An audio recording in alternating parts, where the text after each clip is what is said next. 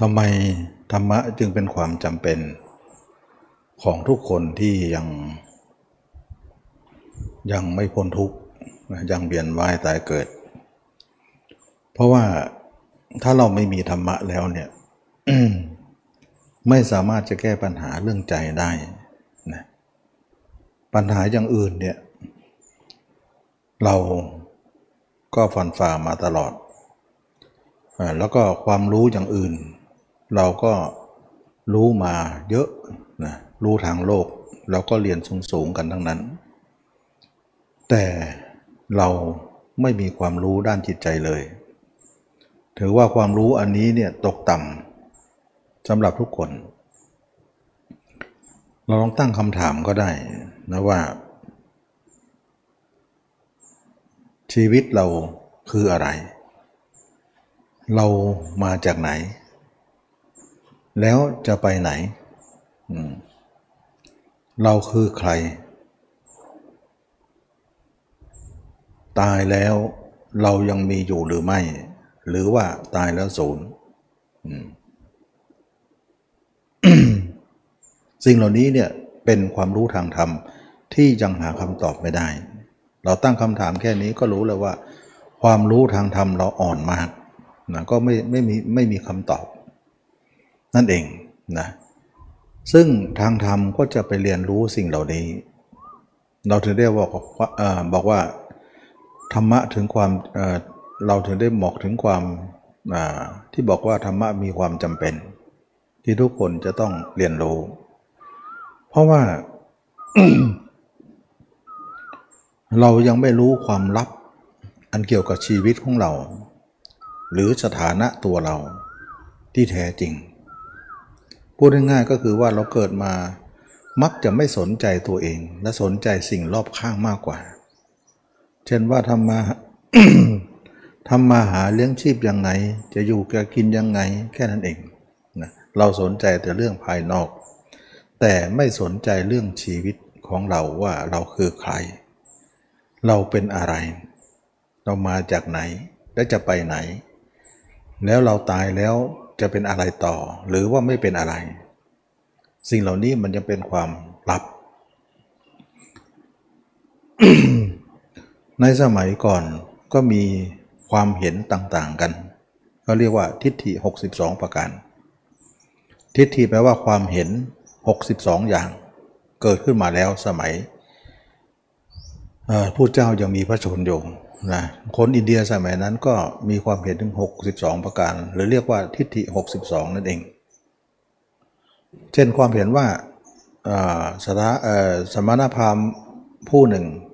คือสมัยอินเดียเนี่ยเมื่อก่อนก็มีศาสนาเยอะนะศาสนาหลายศาสนา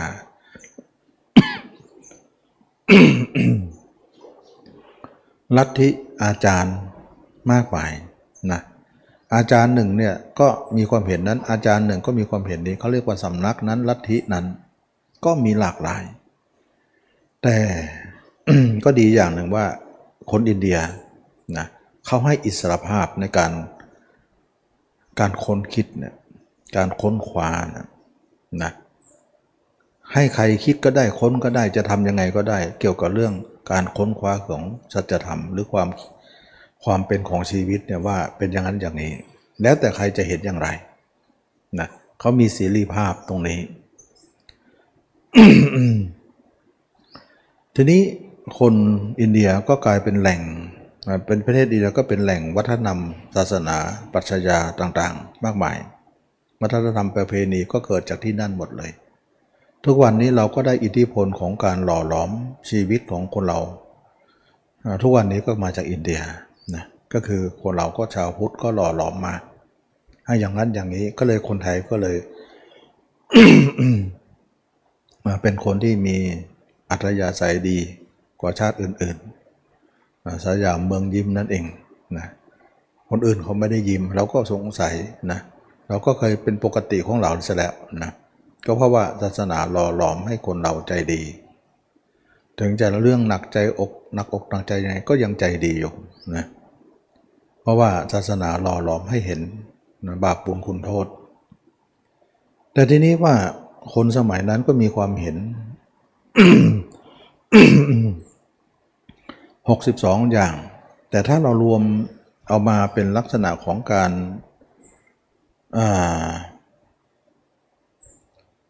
ย่อๆนะก็เรียกว่าเหตุกะวาทะ นัตถิกะวาทะนะแล้วก็เป็นลักษณะที่ว่ากลางกลางกลางกลางก็หมายถึงไม่เข้าข้างใดข้างหนึ่งเหตุกะวาทะก็หมายถึงว่า วาทะที่พูดด้วยว่าทุกคนเกิดเกิดแต่ตายล้วนแต่มีเหตุมีปัจจัยนะถ้าเหตุมีการเกิดก็มี การตายก็มี แสดงว่าเราทุกคนมีเหตุ ไม่ใช่ไม่มีเหตุ อย่างเนี้ยเขาเรียกว่าเหตุกะวาทะ แล้วก็อีกประการหนึ่งเขาเรียกว่า นัตถิกะวาทะ ก็หมายถึงว่า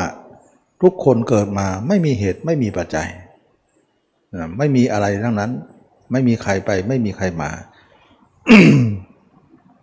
หรือใครจะไปจะมาไม่มีเหตุปัจจัยทั้งนั้นนะ คนจะเกิดก็เกิด คนจะตายก็ตาย คนจะไม่มาเกิดก็ไม่มาเกิด คนไม่ตายก็ไม่ตาย ไปเป็นอย่างนี้ แล้วใครจะแก้ไขอะไรก็ไม่ได้ หรือจะเป็นนักบวชมาแก้ว่าจะประพฤติบัตปฏิบัติธรรม เพื่อจะไปพ้นทุกข์หรือนิพพาน ก็ไม่สามารถจะปฏิบัติได้ หรือปฏิบัติไปก็ไม่มีผลอะไรที่จะเกิดขึ้นนะ เขาเรียกว่าไม่มีผลทั้งนั้นไม่มีเหตุไม่มีปัจจัยนะคนเราท่องเที่ยวไปเกิดเติบตายตายไป วันหนึ่งมันจะเลิกตายไปเอง ก็ได้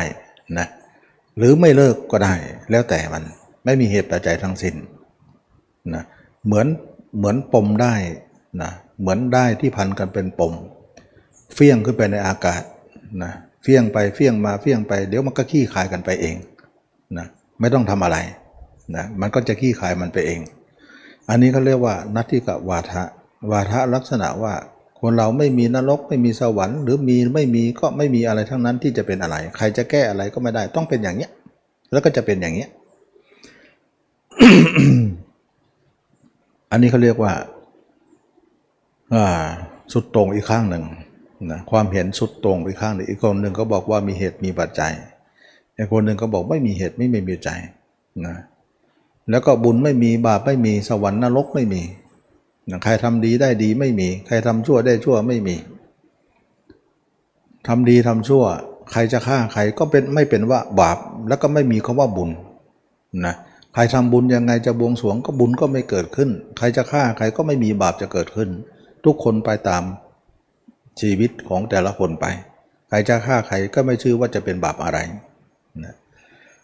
อันนี้ก็เป็นเรื่องของการความเห็น อันนี้ก็ประมวลประมวลมาย่อๆนะว่าสมัยนั้นก็มีความเห็นมากมายนะรวมแล้วก็เรียกว่า 62 ประการ หรือทิฏฐิ62 นั่นเอง ทีนี้ว่าบรรดาความเห็นทิฏฐิ 62 ประการนี้ ความเห็นมากมายที่ถกเถียงกันอยู่ในสมณชีพามของคนอินเดียสมัยนั้น 62 อย่างเนี่ยผู้เจ้าก็บอกว่ามีมูลเหตุมาจากอะไร อะไรมีหกทิฏฐิ 62 จึงมี อะไรไม่มีทิฏฐิ 62 ประการจึงไม่มีนะผู้เจ้ากล่าวเรื่องว่าทิฏฐิ 62 ประการนั้นมีขึ้นได้อย่างไร อะไรมีหนอ ทิฏฐิ 62 ประการจึงมี อะไรไม่มี ทิฏฐิ 62 ประการจึงไม่มีนะท่านกล่าวว่าการเถียงกัน 62 อย่างนั้น มันเป็นการถกเถียงที่มีอะไรหนอที่มันเป็นเหตุปัจจัยที่ทำให้มีตรงนี้ แล้วก็อะไรหนอทำให้ปัจจัยตรงนี้สลายไปสิ้นไป ไม่มีใครสงสัยในที่ที่62 นี้ ท่านกล่าวว่า เพราะมีสกายะ เพราะมีสกายะ สกายะมีอยู่ทิฏฐิ62 ประการจึงมีอยู่ เพราะสิ้นไปซึ่งสักกายะทิฏฐิ62 ประการจึงไม่มี อันนี้ก็น่าฟังอยู่นะว่า ท่านกล่าวว่าเรื่องสักกายะนะ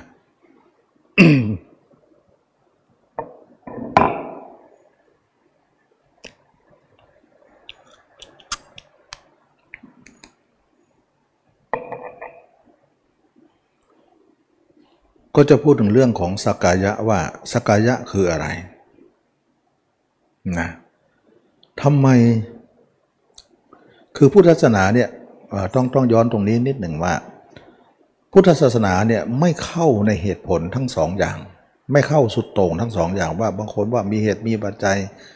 แล้วก็ไม่มีเหตุไม่มีปัจจัย แต่คำสอนพุทธเจ้าเนี่ยเป็นลักษณะกลางๆ ที่ว่ามีเหตุมีปัจจัยด้วยนะแล้วก็บางอย่างเนี่ยสามารถจะแก้ไขปัญหานั้นด้วยได้ด้วยด้วยข้อประพฤติปฏิบัตินะการปฏิบัติมีจริง คนปฏิบัติเป็นคนที่สามารถจะมีพบเห็นสิ่งที่เป็นธรรมะได้นะคนไม่ปฏิบัติก็ไม่พบเห็นไม่เจอไม่ไม่สามารถที่จะรู้ทำได้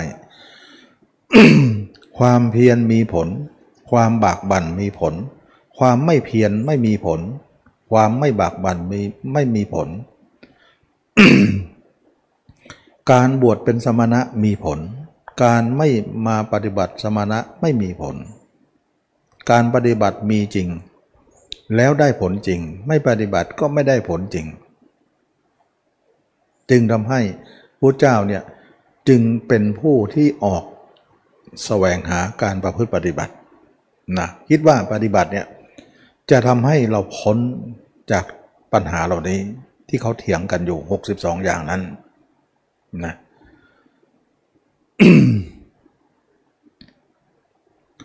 ก็คือว่าก็มาได้ข้อสรุปว่าทิฏฐิ 62 ประการมี เพราะมีสากายะ เพราะสกายะมีทิฏฐิ 62 ประการจึงมี เพราะไม่มีสกายะทิฏฐิ62 ประการจึงไม่มี คือพุทธเจ้าเนี่ยไม่ได้สนใจเรื่องว่าตายแล้วศูนย์ตายแล้วเกิด หรือท่องเที่ยวอย่างไร ไม่ได้สนใจตรงนั้นเป็นประเด็นแรกนะไม่สนใจเป็นประเด็นแรกนะแต่ สนใจรู้ได้ในประเด็นหลัง เขาเรียกว่าไม่เป็นเงื่อนต้นนะไม่เป็นเงื่อนต้น แต่สนใจเงื่อนต้นมากกว่า อื่นก่อนเออก่อนอื่นมากกว่าอย่างสิ่งใด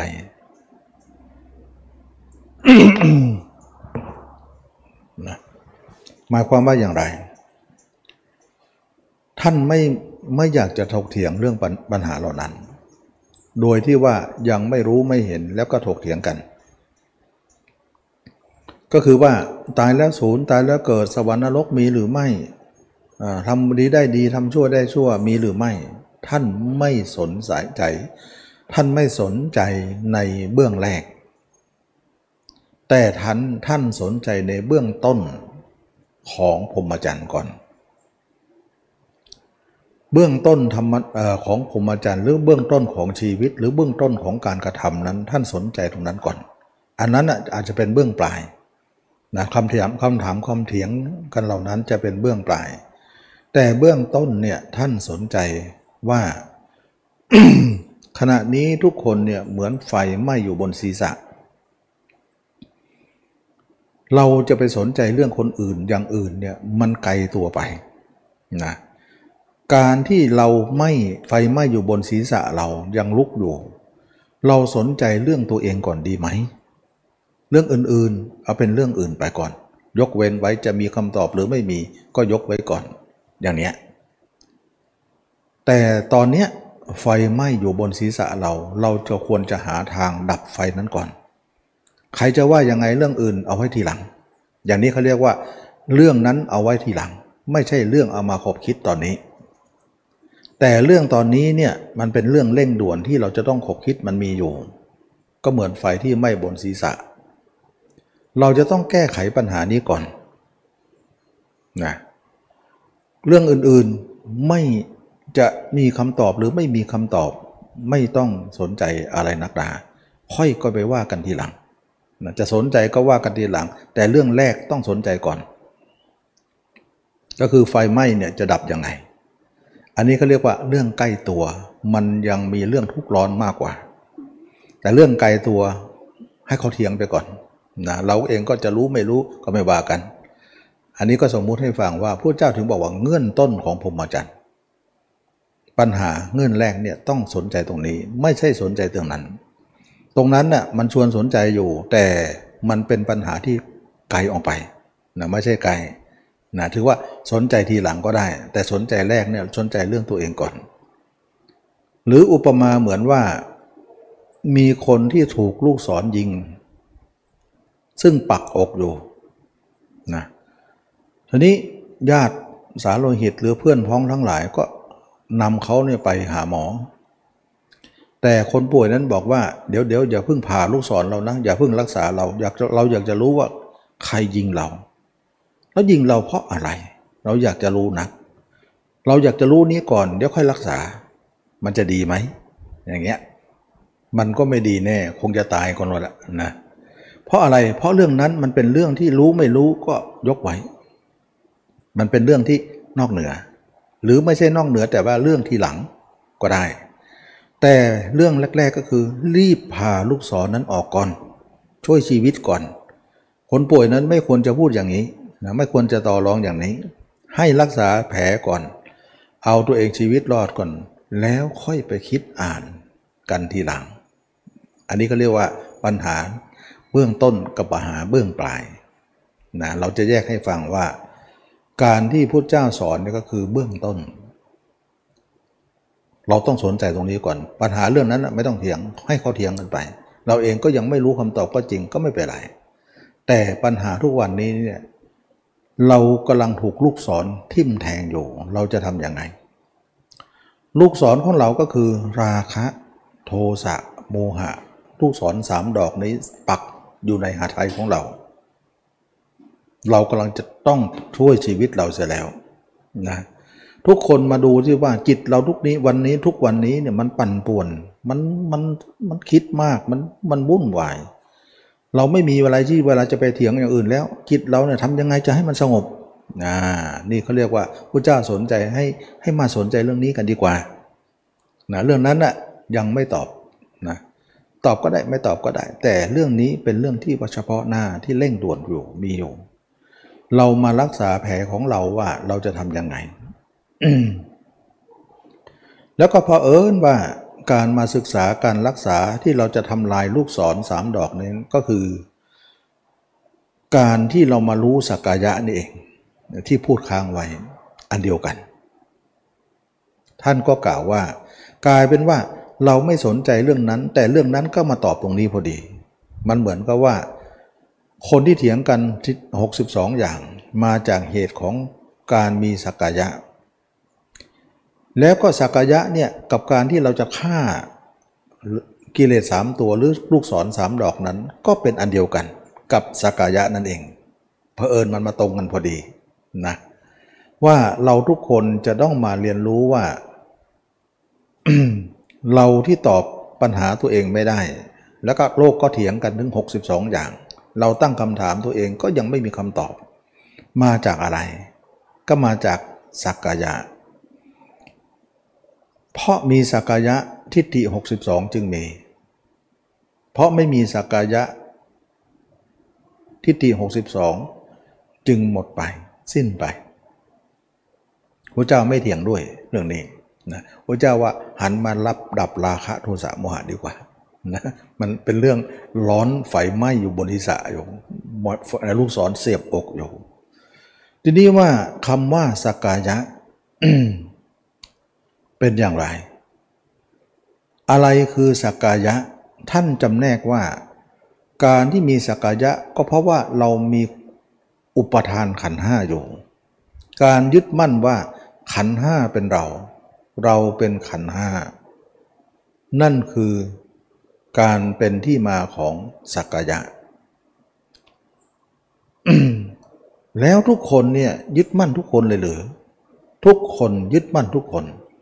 ถึงคนนั้นจะรู้ตัวว่ายึดมั่นหรือไม่รู้ตัว ก็ถือว่ายึดมั่นทุกคนนะเราคิดว่าความยึดมั่นตรงนั้นเนี่ยเป็นที่มาของทิฏฐิ 62 ประการด้วย ถ้าเราจะต้องทำทำลายความยึดมั่นนั้นนั้นนั้นให้ได้ ก็คืออุปาทานขันห้านั่นแหละ กิเลสทั้งสามตัวลูกศรทั้งสามดอกก็ถูกขจัดออกไป อันเดียวกัน อันนี้ก็เป็นเรื่องของการที่ว่าเราทุกคนเราจะต้องทำลายอุปทานขันห้าเพื่อจะทำลายสักกายะ ให้ได้นะอันนี้ก็เป็นเรื่องที่ว่าสักกายะมีได้อย่างนี้นะทิฏฐิ62 ประการจึงมี ทีนี้ว่า เราจะทำลายสักกายะคือขันห้าเนี่ยเราจะทำลายอย่างไรนะเราจะทำลายอย่างไร และทำลายอุปทานขันห้าได้กิเลสสามตัวก็จะถูกทำลายไปด้วยนะทิฏฐิ62 ประการก็ถูกทำลายไปด้วย ไม่สงสัยอย่างคำตอบจะมีที่นั่นหมดเลย เราจะทำลายอย่างไร ก่อนอื่นนักปฏิบัติเนี่ยเราจะทำลายอะไร เราต้องเห็นสิ่งนั้นก่อน เช่นว่าเราจะทำลายศัตรูนะทำลายผู้ร้าย เราต้องเห็นตัวเขาก่อน ถ้าไม่เห็นตัวจะทำลายเขายังไง การไม่รู้ไม่เห็นคนคนนั้นหรือสิ่งสิ่งนั้น เราจะทำลายสิ่งนั้นได้อย่างไรนะทีนี้เราจะทำลายอุปทานขันห้า เราจะทำลายได้ย่างไง ทั้งๆทที่ว่าเราทุกคนไม่เห็นขันห้าเลย มันทำลายไม่ได้หรอก เพราะเราไม่เห็น เหมือนผู้ร้ายว่า คนนั้นเป็นผู้ร้ายคนนี้เป็นผู้ร้าย แล้วเราจะไปทำลายเขาแต่ไม่เห็นตัวเขา ก็การทำลายก็จะไม่เกิดขึ้น ทีนี้ทุกคนเนี่ยไม่เห็นขันห้าใช่ไหม ใช่ ขันห้าคืออะไร นะขันห้าเนี่ยก็คือร่างกายเรานะก็คือรูป ก็คือรูปก็คือร่างกายเรานี่แหละเขาเรียกว่า รูปหยาบก็คือมาหาพุทธรูปสี่นี่คือรูปแล้วก็ทุกคนมีรูปละเอียดที่สอนรูปหยาบอยู่นั่นเขาก็เรียกรูปเหมือนกัน เขาเรียกว่าอุปาทายรูป รูปสอนหรือรูปละเอียดที่สอนก่อนกันอยู่ แสดงว่าทุกคนมีรูปหยาบก็รูปสอนทุกคนมีสองรูป อันนี้ชื่อว่ารูป และทุกคนก็ยังไม่เคยเห็นรูปนี้เลย ก็คือไม่เห็นตัวเองนั่นเองอันเดียวกัน ส่วนจิตที่มาอาศัยรูปนี้อยู่มีอยู่ เรียกว่านามนะนามก็คือจิตที่มาอาศัยรูปนี้เพราะรูปนี้เนี่ยจะอยู่แต่รูปไม่มีจิต มันไม่มีชีวิตหรอกนะก็ต้องมีจิตเข้าไปอยู่ในในร่างอันนี้ แล้วจิตนั้นเนี่ยก็มีประตูออกนะก็คือตาหูจมูกลิ้นกายใจ เป็นประตูเพื่อจะให้จิตกับโลกสื่อสารกัน เชื่อมสัมพันธ์กัน เพราะจิตเราอยู่ในตัวเนี่ยไม่รู้จะสัมพันธ์กับโลกยังไง เพราะมันไม่มีประตูออก แต่เมื่อเราเกิดมาก็มีประตูทุกคน ประตูนั้นก็คือ 6 ประตู ก็คือตาหูจมูกลิ้นกายใจ ซึ่งเป็นประตูของใจที่จะออกไปสู่โลก เมื่อออกไปแล้วเนี่ยการกระทบสัมผัสจึงเกิดขึ้นกับอารมณ์นั้นนั้น เมื่อกระทบแล้วก็กลายเป็นว่าเวทนา ดีใจเสียใจ หรือหรือเฉยๆ เรียกว่าเวทนา กระทบแล้วก็รู้สึกว่าเออเราดีใจเสียใจหรือว่าเฉยๆ ก็คือเวทนาเท่านั้นก็เรียกว่าเวทนาสามซึ่งเป็นหนึ่งในขันห้าก็คือเวทนา แล้วก็จำสิ่งนั้นไว้ เราไปเห็นอะไรก็จำจำจำจำมาทุกวันนี้ก็เยอะแยะไปหมด ความทรงจำของเราเต็มอยู่ในจิตเราหมด ความจำเหล่านั้นเป็นสัญญานะเเห็นอะไรก็จำหมด เมื่อไม่เห็นก็ไม่จำมา เห็นก็ไปจำเขามาหมดแหละแล้วก็เอามาคิดก็กลายเป็นสังขารนะแล้วก็เวลาคิดสิ่งใดภาพนั้นก็จะปรากฏขึ้นในใจเสมอเสมอเสมอ ปรากฏทางตาก็มีโดยตรงก็เรียกว่า ถ้าปรากฏทางตาโดยตรงเนี่ยเขาเรียกว่าจักขูวิญญาณ ปรากฏในหูตรงๆเนี่ยหมายถึงว่าตาเราเห็นขณะนี้เห็นอยู่เนี่ยเขาเรียกว่าจักขุวิญญาณ หูก็เหมือนกัน ตรงๆขณะนี้เราได้ยินอะไร ก็ตรงๆเขาเรียกว่าโสตคานะชิวหากายะมโน ส่วนมโนเนี่ยเก็บเอาสิ่งที่ตาหูที่ผ่านพบมา เอามาเป็นสัญญามาจำอีกทีหนึ่งก็เอามาย้อนเรื่องนั้นมาคิดอีกได้มันก็คือสัญญานะฉะนั้นจึงว่าการคิดในสิ่งใดภาพสิ่งนั้นก็ปรากฏ เขาเรียกว่าวิญญาณ ปรากฏโดยตรงทางตาจมูจมูกลิ้นกาย เรียกว่าวิญญาณห้าแต่ถ้าเก็บไว้ในใจกลายเป็นวิญญาณหกที่มโนฉะนั้นมโนของเราเนี่ยเก็บเอาไว้เรื่องต่างๆไว้ เพราะห้าอย่างเนี่ยหาอารมณ์มาแล้วก็ไปฝากที่มโน จึงว่าตาหูจมูกลิ้นกายเนี่ยเป็นบริวารของใจ เหมือนลูกน้องเป็นบริวารของใจว่าใจเป็นนาย สิ่งเหล่านี้ก็เป็นบริวาร ไปหาอารมณ์มานะ มาแล้วมาฝากข้านี่ข้าจะเก็บไว้หมดเลยนะมันก็เลยเก็บเอาความรู้สึกทั้งหมดนั้นออกไว้ในใจ ก็เอามาคิดทั้งอดีตอนาคต ปัจจุบันมั่วไปไปหมดเลย เวลาคิดสิ่งใดภาพสิ่งนั้นก็รับรู้สิ่งนั้นก็ภาพเหล่านั้นก็ปรากฏ อย่างนี้เขาเรียกว่าวิญญาณ แล้วเราเราเนื้อไปเนี่ยมโนไปเนี่ยเขาเรียกว่ามโนวิญญาณนั่นเอง เห็นภาพนู้นเห็นภาพนี้ก็หลอกหลอนใจเราตลอด ภาพนั้นก็มาจากตาหูจมูกลิ้นกาย ฉะนั้นจิตออกไปจากตัวเราเนี่ยออกไปจากจิตเราอาศัยร่างนี้อาศัยรูปนี้แล้วก็ออกไปปุ๊บเนี่ยมีถึง 4 อย่าง ก็คือเวทนา สัญญา สังขารวิญญาณนะวิญญาณคือการรับรู้ทางหูทางตาทางใจนั่นเอง สี่อย่างบวกอีกรูปเป็นหนึ่งอย่างนะและรูปเนี่ยมี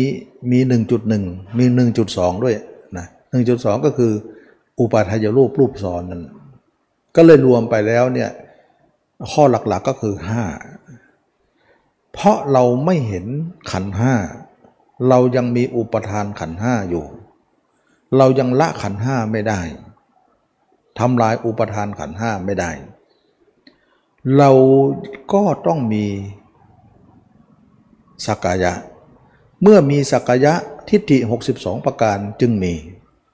เถียงกันเป็นหลอดว่า ตายแล้วสูญตายแล้วเกิดตายแล้วมีอยู่อะไรก็ว่าไปหมดนะก็ถกเถียงกัน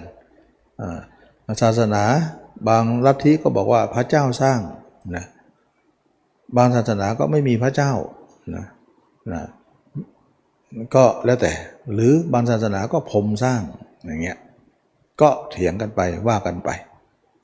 นะแต่พระเจ้าเราไม่กล่าวเรื่องนะตรงเหล่านี้หมดเลยไม่กล่าวถ้าใครจะสร้างก็ช่างเถอะ แต่ราคะโทสะโมหะเรามีอยู่เนี่ย เราเอานี้ก่อนนะเอานี้ก่อนนะใครจะสร้างไม่สร้างเรื่องนั้นว่ากันทีหลังนะแต่เรื่องนี้เรื่องเร่งด่วนที่เราจะต้องกำจัดก่อน ก็คือเรามีขันห้าเนี่ยเรายังมีอุปทานขันห้าอยู่ แล้วขันห้าเราทำงานอยู่ เราจะต้องกำจัดตรงนี้ก่อนนะทีนี้ว่าเราไม่เห็นทั้งห้าอย่างนี้ เราจะทำลายไม่ได้หรอกนะเราไม่เห็นไม่รู้ไม่เห็นห้าอย่างนี้จะทำลายไม่ได้เลย แล้วห้าอย่างนี้จะเห็นได้อย่างไร จะรู้ได้อย่างไร เราเข้าใจเท่านั้น นะเราเข้าใจที่เราฟังเมื่อกี้ว่าอธิบายว่าอย่างนั้นงี้อ๋อเข้าใจเข้าใจ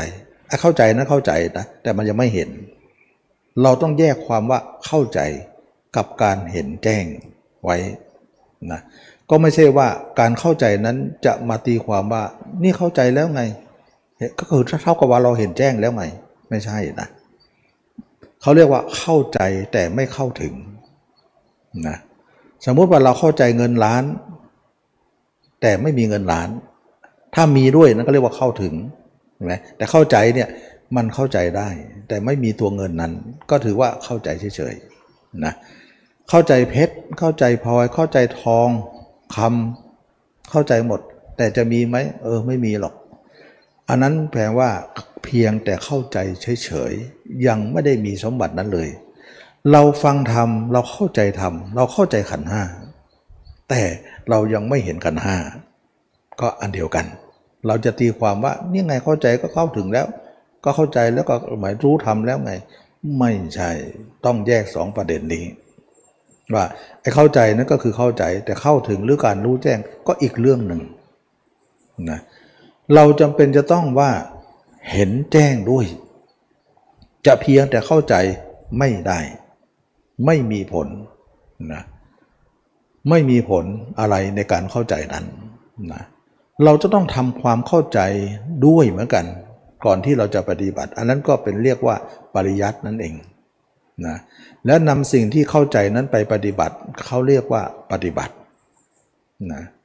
แล้วผลออกมาเขาเรียกว่าปฏิเวทนะก็คือจะต้องมี 3 อย่างนี้ออกมา ผลอันนั้นก็ต้องออกมา ทีนี้เราทุกคนเนี่ยเราไม่เห็นขันห้า การไม่เห็นของเรานั้นจึงมีอุปทานขันห้าอยู่ แล้วก็อุปทานขันห้านี่เองเป็นที่มาของสักกายะ และสักกายะนี่เองเป็นที่มาของการถกเถียงกันในทิฏฐิ 62 ประการนะทีนี้เราจะมาทำลาย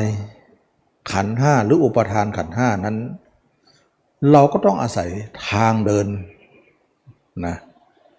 ทางเดินถ้าจะทำลายโดยที่ไม่มีทางเดิน มันก็ไปไหนไม่ได้ ทางนั้นก็คือมรรคนั่นเองนะทางเดินของการที่จะไปรู้แจ้งหรือทำลายขันห้าหรือเห็นขันห้าได้ก็คืออริยมรรค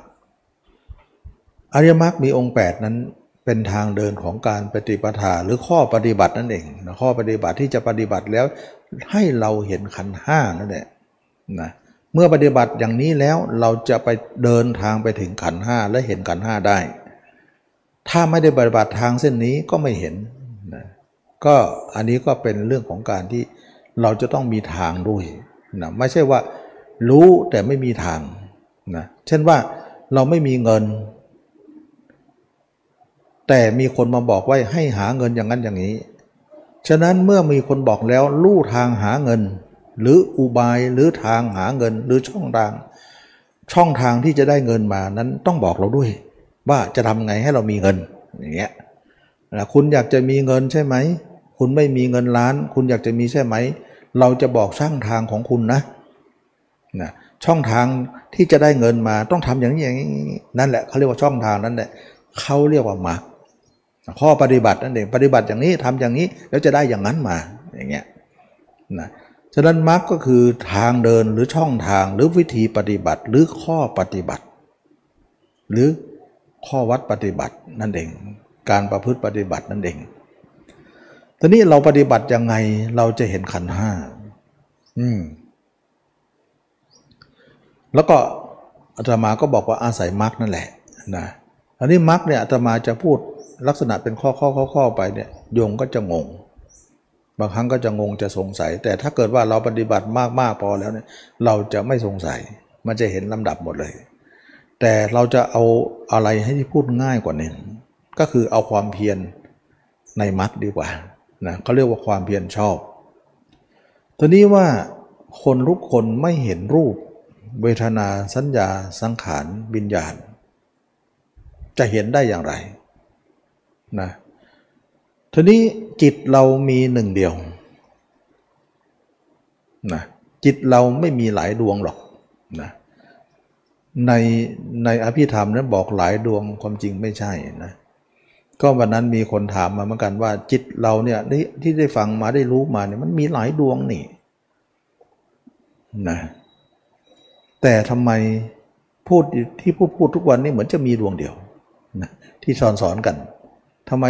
ในในหมวดธรรมอภิธรรมเนี่ยบอกว่าหลายดวงไว้นะ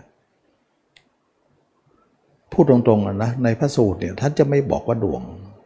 ไม่มีนอกจากอภิธรรมเท่านั้น ซึ่งอภิธรรมเนี่ยในส่วนตัวธรรมาไม่ค่อยอยากจะเชื่อนะไม่อยากจะเชื่อเท่าไหร่ เราไม่เห็นว่าอภิธรรมจะเกิดตรงไหน แต่ธรรมาสนใจเรื่องพระสูตรนะพระสูตร ซึ่งพระอภิธรรมเนี่ยมันไม่ได้มีอยู่ในยุคนั้นนะเพราะว่าคนที่เขียนตำรานี้มาเนี่ยเกิดยุคหลังพุทธเจ้านะเจ็ดถึงแปดร้อยปี เราก็เลยคิดว่ามันมันไม่ใช่พุทธโอษอะไม่ใช่จากออกจากพระโอษฐ์ของพุทธเจ้านะแล้วถามว่าก่อนที่จะมา 700ปีเอ่อจอดเจ็ดแปดร้อยปีนั้น ก็คือมาจากคัมภีพิสุทธิมรรคนั่นเองนะแล้วก็กว่าจะมาถึงก่อนที่จะพุทธเจ้ามาถึง 7-800 ปีนั้น ไม่มีอภิธรรมเลยทำไมพระอรหันต์เต็มบ้านเต็มเมืองหมด ก็ไม่เห็นอาศัยใส่ไว้อภิธรรมอะไรนะพุทธเจ้าตรัสรู้ก็สอนเลย ท่านพูดลักษณะไกลๆว่าอภิธรรม อภิวินัยอย่างเงี้ยก็หมายถึงพระสูตรนั่นแหละนะ อภินัยด้วยอภิวินัยก็พูดนะแต่คนเราก็มาเขียนกันทีหลัง คิดว่าเติดข้างหลัง แล้วก็พยายามที่จะยัดเยียดให้ว่าผู้เจ้าแสดงไว้ให้ได้นะแสดงตรงไหน เพราะว่าพระสูตรเนี่ยจะบอกเลยว่ามีที่มาว่าเซตวันบ้างสาวัตถีบ้างในที่นั้นที่นี้พระสูตรจะบอกว่าพระเจ้าขณะนั้นอยู่เสด็จอยู่ที่ไหน แล้วแสดงธรรมหมดอะไร จะบอกสถานที่บุคคล แล้วก็ ชื่อของธรรม บอกการเวลาบอกสถานที่บอกบุคคลหมดเลย แต่พิธรรมไม่บอกนะก็เลยบอกว่าไม่รู้จะเอาไงก็โยนไปที่ว่าดาวดึงบ้าง ซุ้มเรือนแก้วบ้าง อะไรก็ว่าไปนะก็กลายว่าอันไหนที่มนุษย์ไม่มีอะน่าจะดาวดึงนั้นไม่มีมนุษย์ เอาตรงนั้นแหละเป็นที่มาของอภิธรรม แต่ทีนี้ว่าคนนักศึกษาทั้งหลายเนี่ยเรามาศึกษาเนี่ยตมาว่าพระสูตรก็มากพอแล้ว เหมือนกับข้าวที่มากแล้ว ทานแค่นี้ก็อิ่มแล้ว ใครจะบอกอื่น มีอื่นอาหารอื่นอีกก็คงไม่เอาแล้วอิ่มท้องแล้วแหละนะเพราะพระสูตรก็อิ่มแล้ว ในพระสูตรนี้จะบอกไม่มีไม่มีดวงเลยนะฉะนั้นจิตจริง ๆ แล้วมีดวงเดียวนะแต่ที่บอกหลายดวงนั้น เราไม่อยากจะพูดว่าหลายดวงเขาเรียกว่าหลายอาการดีกว่านะ ถามว่าลิงตัวเดียว แต่วันๆเนี่ยมันห้อยโหนจนทยานเยอะแยะไป เขาเรียกว่าอาการของมัน เปลี่ยนกิ่งโน้นมาคว้ากิ่งนี้ โหนกิ่งโน้นคว้ากิ่งนี้ต่อ วันๆนับกิ่งไม่ถ้วน ถ้าจะพูดงั้น ลิงตัวนี้หลายตัวหลายดวงอย่างนั้นเลยมันก็เหมือนกับว่า นั่นมันเป็นกริยาของจิตกริยาของลิง แต่ลิงนั้นคือตัวเดียว แต่มันมีหลายอาการ หลายกริยา เราจะมาบอกดวงเนี่ยมันงงไปหมดนะแต่มาก็เลยไม่อยากจะพูดตรงนั้นนะก็ใครจะเรียนมาก็แล้วแต่แต่ตมาไม่ค่อยสนใจตรงนั้นว่าพระสูตรจะดีที่สุด เพราะมีที่อ้างอิงดีนะแล้วพระสูตรก็อิ่มแล้ว เยอะพอที่จะรู้เรื่องนะทีนี้จิตเรามีดวงเดียวแต่หลายอาการนะ จิตเรามีดวงเดียวหลายอาการทีนี้เราจะมาดูขันห้าเนี่ย ซึ่งจิตเราดวงเดียวเนี่ย เราจะดูตัวเองเนี่ย เราจำเป็นต้องตัดคนอื่นออกก่อน ถ้ามันหลายดวงก็แบ่งไปสิ เอาให้ดูคนอื่นไป ดวงนี้ก็อยู่นี่กันแล้วกัน ดวงนั้นก็ไปทางโน้น มันก็แยกไปหมดเลย ยัวเยียไปหมดเลย อันนี้มันไม่ได้นะ ถ้าดูเขาก็คือไม่ดูเราเลย มันดวงเดียว ถ้าดูเราก็ไม่ดูเขานะฉะนั้นเราเอาจิตมาดูตัวเองดูเราจะดูตัวเองเพื่ออะไร เพื่อจะให้เห็นขันห้าไง ให้เห็นรูปนี้ก่อนนะขันห้าเนี่ยอย่าลืมนะต้องเห็นรูปก่อน ถ้าไม่เห็นรูปเวทนาสัญญาสังขารวิญญาณมันจะไม่เห็นเห็นก็ยังไม่ยังคุมเครือ ยังแก้ไม่ได้ยัง คือเห็นก็เห็นแต่ว่ามันแก้อะไรไม่ได้ แต่ถ้าเห็นรูปแล้วแก้ได้นะมันแก้ได้ ฉะนั้นอันดับแรกเนี่ยต้องเห็นรูปก่อน แล้วเรารูปเห็นรูปอะไร เห็นรูปหยาบนี่แหละนะทีนี้ว่าจิตเราเนี่ยตอนนี้เนี่ยเราไม่ได้อยู่ไม่ได้เห็นเราเลย ไปอยู่กับคนอื่นหมดเลย เราจำเป็นจะต้องมีความเพียรข้อที่หนึ่งว่า ถ้าอย่างนั้นก็ปิดคนอื่นไว้ก่อนก็แล้วกัน มันก็เลยมารูปนี้เลยว่า ในเมื่อจิตเรามีหนึ่งเดียว ไม่ได้หลายดวงดวงเดียว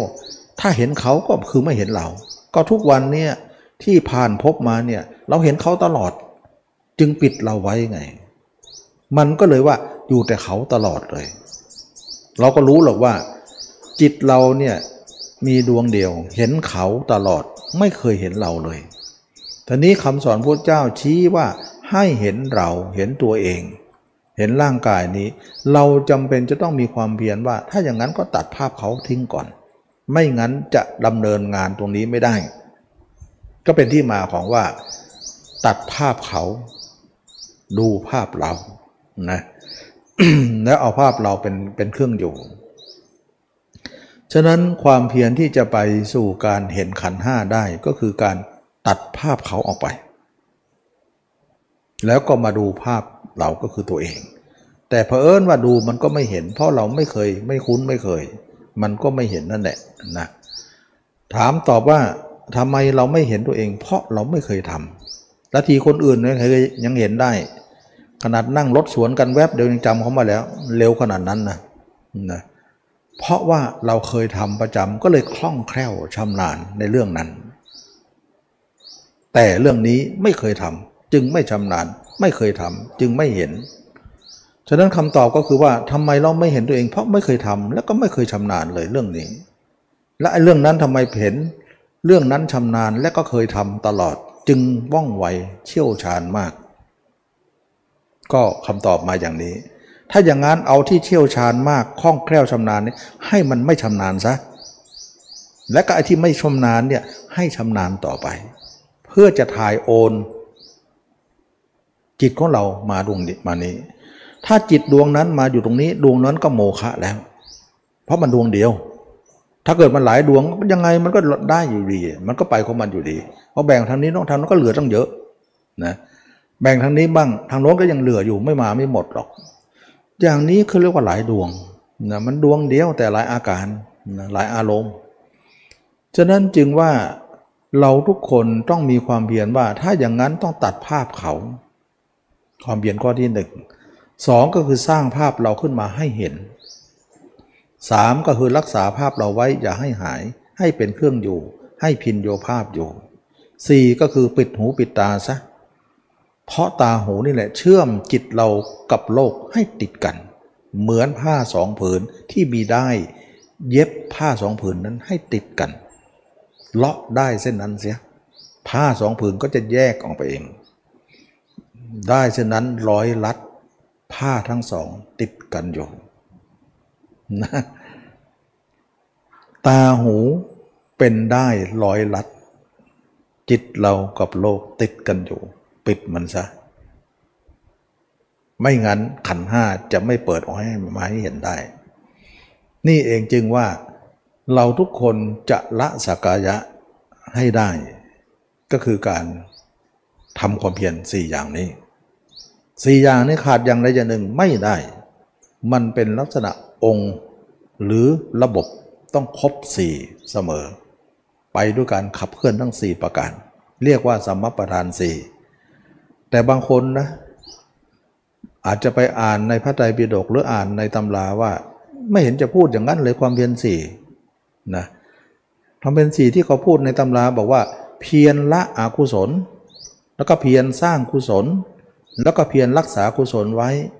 แล้วก็เพียรอย่าให้อกุศลที่ละแล้วเกิดขึ้นเขาพูดอย่างนี้ ถ้าจะมาพูดอย่างนี้โยมก็จะเข้าใจไม่ได้ ความจริงก็อันเดียวกันความหมายเดียวกัน แต่จะมาเปลี่ยนคำพูดให้ฟังง่ายขึ้นนะก็เลยพูดลักษณะนี้บางคนบอกว่าในตำราก็ไม่เห็นพูดอย่างนี้ไม่เห็นมีรองรับ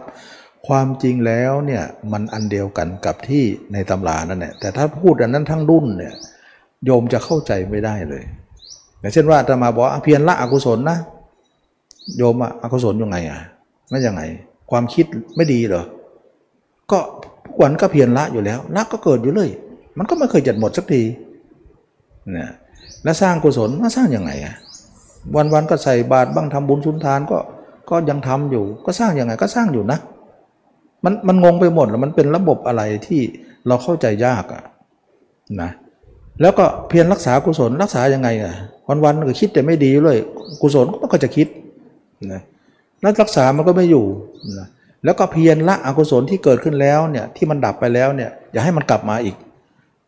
ดับมามันกลับมาทุกวันเลย กลับมาอยู่เรื่อยเลยแล้วก็เอามาแล้ว เราตัดไปแล้วอุตส่าห์ตัดไปนะมาคิดเรื่องนี้เดี๋ยวมันก็มัดตวัดมาอีกแหละ โยมก็จะมึนตึบไม่เข้าใจนะท่านอย่างนี้ถ้าพูดอย่างนี้ไม่เข้าใจทีนี้เรามาจับประเด็นว่า เวลาจิตเราเนี่ยอยู่กับเขาเนี่ยอกุศลแน่นอน คิดไม่ดี เรารู้ว่าอ๋อภาพเขานั่นเองทำให้เราเป็นอกุศลฉะนั้นตัดภาพเขาซะมันดูเหมือน เออ อย่างนี้เหรอมันเป็นเรื่องใจอย่างเดียวนะไม่ใช่การทำบุญอะไรข้งนอกนี่ไม่ใช่นะอากุศอกุศลอกุศลมันเป็นเรื่องใจ นะตอนนี้เราทำเรื่องใจนะเรื่องภาวนานี่เป็นเรื่องใจอย่างเดียว แต่ศีลเราเราเรามีอยู่แล้ว แล้วก็ทานเรามีอยู่แล้ว แต่ใจเนี่ยเราต้องอบรมเพราะว่ามรรคเนี่ยมันเป็นเรื่องใจนะตอนนี้เราตัดภาพเขาเนี่ยเราสังเกตว่าหมายว่าเวลาจิตนึกถึงภาพใครนะคิดไม่ดีทันทีเลยเขาจะคิดไม่ดีกับคนนั้นนะสิ่งนั้นนะมันเป็นอกุศลนั่นเองก็เพียรละอกุศลก็เพียรตัดภาพเขานั่นเอง ฉะนั้นตัดภาพเขาก็คือละอกุศล มันจะดูมันเข้าใจง่ายดีตมาก็เลยชอบพูดอย่างนี้ อันนี้บางคนนักนักตำรานะหนอนตำรา นักตำราก็จะมาโต้แย้งไว้ ไม่เห็นตำราจะพูด แต่ตมาก็ไม่อยากจะพูดตามตำราเท่าไหร่เพราะว่ามันความหมายมันมันต้องแปลออกมาอีกทีหนึ่งนะต้องทำให้ทำยังไงให้คนเข้าใจได้ง่ายขึ้น แต่ว่ามันต้องอันเดียวกันนั่นแหละ แต่ ให้เข้าใจมากกว่านี้นะง่ายกว่านี้นะก็คือไม่ได้นอกเหนือทีนี้จิตเรามาอยู่ตัวเองเนี่ยอยู่ที่ผมคนเล็บฟันหนังอยู่ในตัวเอง โดยการนึกถึงอุบาย ว่าเราเคยเห็นใคร ว่าคนแก่คนเจ็บคนตายอย่างไร ก็เห็นเขาแล้วก็เอามานึกถึงตัวเองว่าเป็นอย่างนั้น เมื่อเรามานึกถึงตัวเองแล้วเนี่ย เราสังเกตดูเวลาจิตอยู่ในตัวเราเนี่ยว่ามันจะคิดอกุศลไหมตมาเคยนะ ตั้งแต่บวชแรก ๆ เลยเคยจับจับผิดมันแหละจับผิดว่าจิตอยู่ในตัวแล้วมันจะคิดอกุศลมีไหมไม่เคยจับได้เลย มันไม่มี ไม่มีให้จับโอ้ยอันนี้จิตเราอยู่ในนี้เนี่ยไม่เห็นมันคิดไม่ดีเลย แล้วก็คิดแต่เรื่องดี ถึงแม้เราจะคิดเรื่องอสุภะเรื่องอะไร แต่มันก็เป็นกุศลหมดเลย ไม่ใช่เรื่องอกุศลที่ที่ที่เราเคยเป็น ฉะนั้นจึงว่ามันเป็นเรื่องของการที่ว่าภาพเขาเป็นอกุศล ภาพเราเป็นกุศลนั่นเอง มันไม่ได้เป็นที่จิตนะ มันไม่ได้เป็นที่จิต แต่มันเป็นที่ตั้งของจิตนะเข้าใจไหมว่ามันไม่ได้เป็นที่จิต แต่มันเป็นที่ตั้งของจิต มันก็จะงงหน่อยนะถ้าจิตเราตั้งเขาทันทีเลยอกุศลขึ้นเลย อันนั้นเขาเรียกว่าที่ตั้งของจิต ขณะเดียวกันไม่ถึงไม่ถึงนาทีเนี่ยเราย้ายจิตมาอยู่ตัวเองปุ๊บดับเงียบเลย มาตั้งที่ภาพเราตั้งที่ผมบ้างขนบ้างเล็บบ้างฟันบ้างหนังบ้างตั้ง รู้สึกมันเงียบ แล้วก็คิดดีขึ้นมา อย่างนี้เขาเรียกว่า เป็นกุศล แล้วจะเห็นได้ว่าจิตมันไม่ได้เป็นกุศลอกุศลกับขายทั้งนั้น แต่มันเป็นที่ตั้งของจิต ตั้งคนหนึ่งเป็นอย่างหนึ่ง ตั้งคนหนึ่งเป็นอย่างหนึ่ง ฉะนั้นถ้าเกิดว่าเป็นที่จิตนะสมมติว่าเป็นที่จิตเอาถ้าเราไปตั้งคนอื่นเป็นคิดไม่ดีอยู่เลยนะย้ายมาอยู่ที่มาอยู่ที่ภาพเราตัวเราก็คิดไม่ดีเหมือนเดิม อันนี้นะ่ะเป็นที่จิต เพราะมันดึงมาด้วย มันเอามาด้วยหอบมาด้วย หิ้วมาด้วย แต่มันไม่ได้หิ้วมาเลย มันไม่ได้เอามาเลย มันดับไปเลย เราเห็นธรรมชาตินี้ว่า โอ้ถ้าอย่างนี้เนี่ยเราก็มีโอกาสที่จะหมดอกุศลเลยสิ ต่อไปคิดไม่ดีที่ลำคาญใจเราอยู่เสมอเนี่ยก็คงจะหมดไป ถ้าจิตเราอยู่ในตัวตลอด โอ้ไม่น่าทำไมพระยาเจ้าเนี่ยท่านจึงคิดดี ท่านจึงเป็นผู้ดีได้ เพราะจิตของท่านไม่อยู่กับใครเลย อยู่กับตัวเอง ท่านจึงมีความคิดอกุศลไม่มีเลย โอ้ท่านจึงเป็นผู้ดีได้ไง เราเนี่ยดีอยากจะดีแต่ดีไม่ได้ เพราะคิดความคิดเหล่านี้ขวางอยู่ มันก็เลยดีไม่ลงนะทุกคนอยากดีแต่ดีไม่ลง เพราะว่าความคิดชั่วร้ายเนี่ยมันคอยจะเป็นตัวหนอนชอนชัยอยู่ในจิตเรา มันก็เลยดีไม่ลง อันนี้ก็ทำให้เราเห็นว่ามันไม่ได้เป็นที่จิต แต่มันเป็นที่ตั้งของจิต จิตตั้งอย่างหนึ่งเป็นอย่างหนึ่ง จิตตั้งอย่างหนึ่งเป็นอย่างหนึ่ง ที่จะมาเปรียบเทียบว่าพืชบางอย่างนะโตในน้ำเกิดในน้ำโตในน้ำแต่เอาไว้บนบกตายสถานเดียว พืชบางอย่าง โตบนบก ถ้าเราเอาลงน้ำ ตายสถานเดียวนะฉะนั้นพืชสองอย่างนี้ตั้งอยู่บนบกเขาถึงจเจริญ แต่ถ้าตั้งบนน้ำเขาจะตาย พืชบางอย่างเขาตั้งในน้ำเจริญ แต่ตั้งบนบกเขาจะตาย เพราะมันตั้งไม่ตรงพืชของตัวเอง จิตเราตั้งคนอื่นเป็นอกุศล ตั้งตัวเองเป็นกุศล มันไม่ได้เป็นเพราะจิต เป็นที่ตั้งของจิตนะฉะนั้นเราเห็นว่าการที่เราจิตตั้งอยู่คนอื่นเสมอมิหน้าความอากุศลจึงลุมเล้าเรา ลุมเล้าเรามากมาย และขณะที่จิตเป็นอย่างนั้นมีอาการอย่างนั้นเนี่ยจะไปนิพพานไม่ได้ คิดว่าบางคนคิดว่าจิตเราเป็นอกุศลอย่างนี้เนี่ย แล้วจะจะไปทั้งๆอย่างนี้ไปหานิพพานให้ได้เนี่ยนิพพานไม่รับนะ เพราะจิตของคุณยังสกปรกอยู่ เราไม่รับไปไปชาล้างใหม่นะเราก็รู้ว่าเขาก็ไม่รับเราหรอกเพราะคิดไม่ดีอยู่นะแต่ทีนี้ว่าคำสอนพระเจ้าเนี่ยท่านต้องล้างก่อน ล้างอากุศลออกก่อน แล้วให้เป็นกุศลก่อนลำดับของจะไปนิพพานต้องไปอย่างนั้น เราต้องล้างตัวเองก่อน ก็คืออกุศลแล้วก็ไปหากุศลก่อน เหมือนผ้าเนี่ยเปื้อเปื้อนเราต้องซักก่อน ให้มันขาวสะอาด แล้วเขาถึงจะย้อมสีนะหรือย้อมสีก็คือนิพพานนั่นเองนะสะอาดนั้นก็ขาวสะอาดก็คือกุศลนั่นเองดำอยู่ก็คืออกุศลนั่นเองนะแต่ภาพพื้นเดียวกัน หรือในยะหนึ่งเนี่ยนะ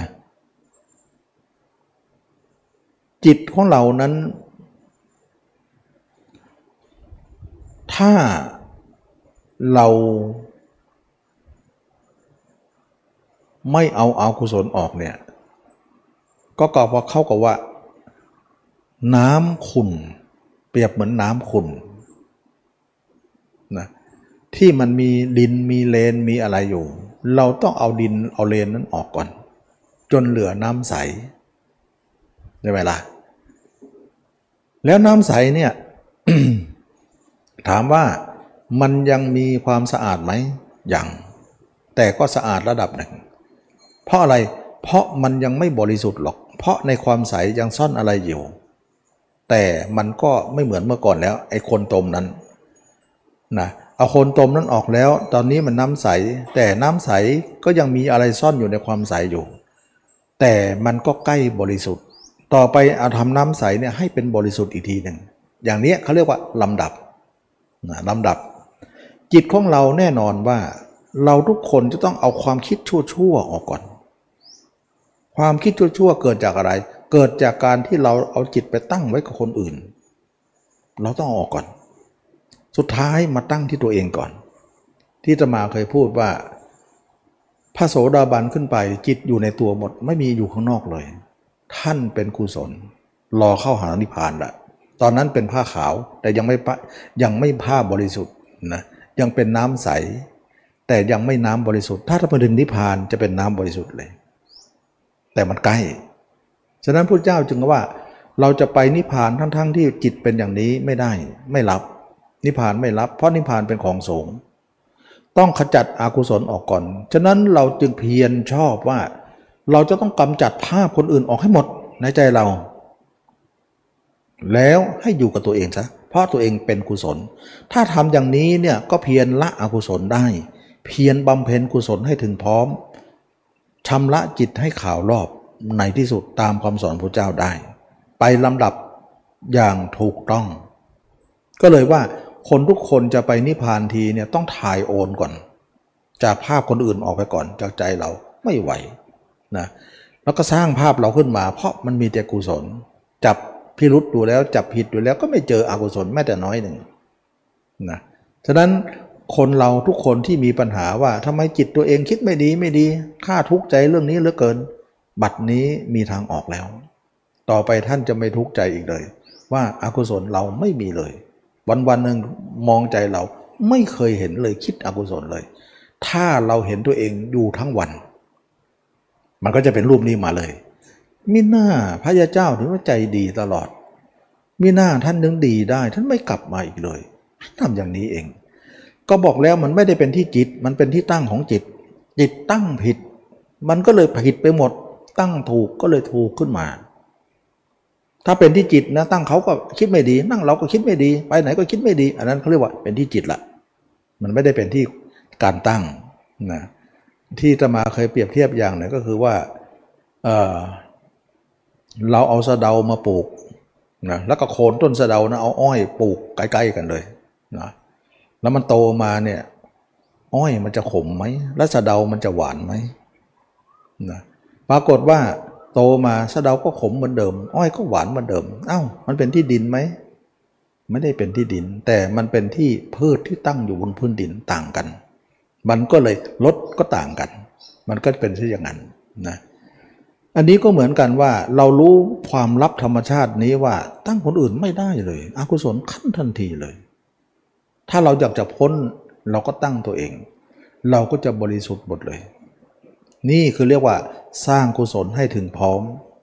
ชำระจิตให้ข่าวรอบก็คือนิพพานต่อไปนะทีนี้มันก็เป็นความเพียรชอบว่าเพียรละอกุศล เพียรสร้างกุศล แล้วก็รักษากุศลไว้อย่าให้หาย แล้วก็เพียรกั้นอกุศลที่ที่ไรละได้แล้วเนี่ยเหมือนว่าเราตัดภาพเขาได้แล้วเนี่ยแต่ตัดได้ตอนนี้นะเดี๋ยวจะกลับไปเอาอีกแล้วนะก็กันไม่ไม่ให้ไปอีกเขาเรียกว่าความเพียรข้อที่4 กันอกุศลที่ละแล้วอย่าให้มันกำเริบอีก มันก็เลยมี 4 ประการนะอันนี้ก็ขอย้อนมาตรงนี้หน่อยว่าทำไมต้องทำตรงนี้ เพราะมันมีระบบอยู่ ถ้าไม่ทำไม่ได้โอ้ยถ้าเกิดว่าถ้าคนอื่นเขาไม่ทำอย่างนี้เขาก็คิดไม่ดีนะคิดไม่ดีทั้งวันเนี่ยต่อให้คนที่ทำสมาธิมาคนทำสมาธิมาเนี่ยก็ไม่สามารถกำจัดได้เลยนะสังเกตไหมเราเคยฝึกสมาธิมาแล้วนี่ เวลานิ่งเนี่ยตอนที่นิ่งเนี่ยเออไม่คิดนะอกุศลไม่มีนะ แต่ออกมาล้วเอาละละคิดไม่ดีล้วเอ้าเมื่อกี้ความนิ่งเมื่อกี้ทำไมไม่ทำลายตรงนี้ได้อะออกมาก็ยังมีเหมือนเดิม ไม่ทำลายส่วนนั้นก็ส่วนนั้นส่วนนี้ก็ส่วนนี้ ส่วนนี้ก็ยังมีอยู่ ตอนที่ก่อนจะเข้าสมาธิเราก็คิดไม่ดีมาก่อนอยู่แล้ว ตอนเข้าก็เงียบไปหน่อยหนึ่งนะตอนออกมาก็มีอีกต่อไป เห็นไหมสมาธิก็ไม่กำจัดอะไรได้ทั้งนั้น แล้วก็ยังสอนอีกว่า คิดดีก็ให้รู้ว่าดีนะคิดไม่ดีก็ให้รู้ว่าไม่ดี เอ้าได้แค่รู้เหรอทำอะไรไม่ได้เลยไม่ได้ได้แต่รู้มัน ก็บอกแล้วสมาธิมันได้แค่นั้น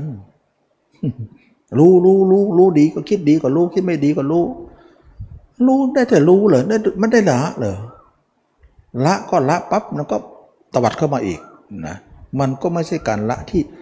เหมือนเราปัดยุงนะปัดตรงนี้มันก็มาทางนี้อีก มันก็ขัดอยู่นั่นแหละนะ มันเป็นการละที่มันเฉพาะหน้านะ่ะ มันไม่ใช่การละที่ตัดลากถอนโคนอย่างอย่างระบบของสมประทานสี่นี่นะเพราะว่ามันเป็นระบบมาร์กระบบมาตรฐาน อันนี้จึงว่าเราทุกคนได้เห็นว่า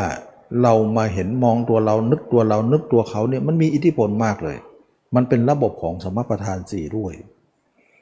มีหน้าเนาะถึงมาร์กเป็นอย่างนี้ แล้วต่อมาเราก็เห็นตัวเองขึ้นมาทีละน้อย ละน้อย ละน้อย ละน้อยนะเพียรสร้างภาพตัวเองเนี่ยไม่เห็นก็สมมุติขึ้นมาก่อนว่า เราเป็นคนตายคนเน่าคนอื่นเห็นอย่างไรก็นึกตัวเองเป็นอย่างนั้น เราจะเห็นตัวเองโดยการเห็นสมมุติไปเนี่ยสมมติเอาจินตนาการเอา อนุมานเอานะถามจริงๆเถอะบางคนบอกโอ้ยทำอย่างนั้นน่ะมันไม่ใช่วิปัสนา นี่เป็นวิปัสสนึก เขาก็จะกระเน็บเขาก็แนะกระแหนเน็บแนมมาเหมือนกันนะวิปัสสนึกแล้วนะไม่ใช่วิปัสนา เราก็ถามวิปัสนาเป็นยังไงอะก็เข้าสมาธิเนี่ยเข้าถึงลึกเลยเป็นอัปปนาอุปจาอัปปนาแล้วก็ถอยจิตมาอุปจายกจิตขึ้นพิจารณา นั่นคือวิปัสนาเราว่างั้น ก็ลองทำดูสิว่าทำอย่างนั้นกับทำอย่างนี้ใครจะเห็นตัว อันนั้นเขาเห็นแล้วหายนะ เห็นแล้วทำลาย เขาบอกเห็นแล้วก็ทำลายเป็นผุยผงเป็นเรื่องของความว่างไปเลย แต่เราไม่ทำลาย เพราะทำไม ถ้าทำลายปุ๊บเนี่ยทำลายภาพเรานะ เดี๋ยวมันก็หล่นหาใครอะหล่นหาเขา ถ้าไม่มีภาพเราภาพเขาขึ้นทันทีเลยนะคอยดูสิลองดูแล้วนะและภาพที่บอกทำลายนั้นเป็นภาพนิมิต ไม่ใช่ภาพตัวเอง มันเป็นภาพที่ตั้งขึ้น เพราะสมาธิมันคู่กับนิมิต มันคนละภาพกัน นิมิตเป็นภาพยังไง นิมิตเหมือนภาพในกระจก แต่การพิจารณาจรประธานสี่เนี่ยเป็นภาพนอกกระจกคือภาพตัวตัวแท้ๆเนี่ยฉะนั้นจึงว่าภาพนั้นมันคนละภาพกันนะจึงว่าไม่ใช่วิปัสสนา วิปัสสนึกอะไร อย่างที่เขาว่ากัน ถามจริง ๆเถอะว่าคนเราทุกวันนี้เนี่ยเป็นทุกข์เพราะอะไร เพราะความนึก ความคิด ความปรุงแต่ง ไม่ใช่เลย แล้วความคิดความปรุงแต่งนั้นเป็นการจินตนาการไหม จินตนาการ จินตนาการอย่างโน้นจินตนาการอย่างนี้ไปเลยก็ทุกคนทุกเพราะจินตนาการ แต่มันจินตนาการทางผิดไง มันก็เลยไปไม่รู้จักจบ ไปหาคนอื่น สมมติว่าเราไปเจอใครแล้วชอบใคร แล้วเอาเขามาคิดจินตนาการไปเลยกิเลสมันเกิดไหมล่ะเกิด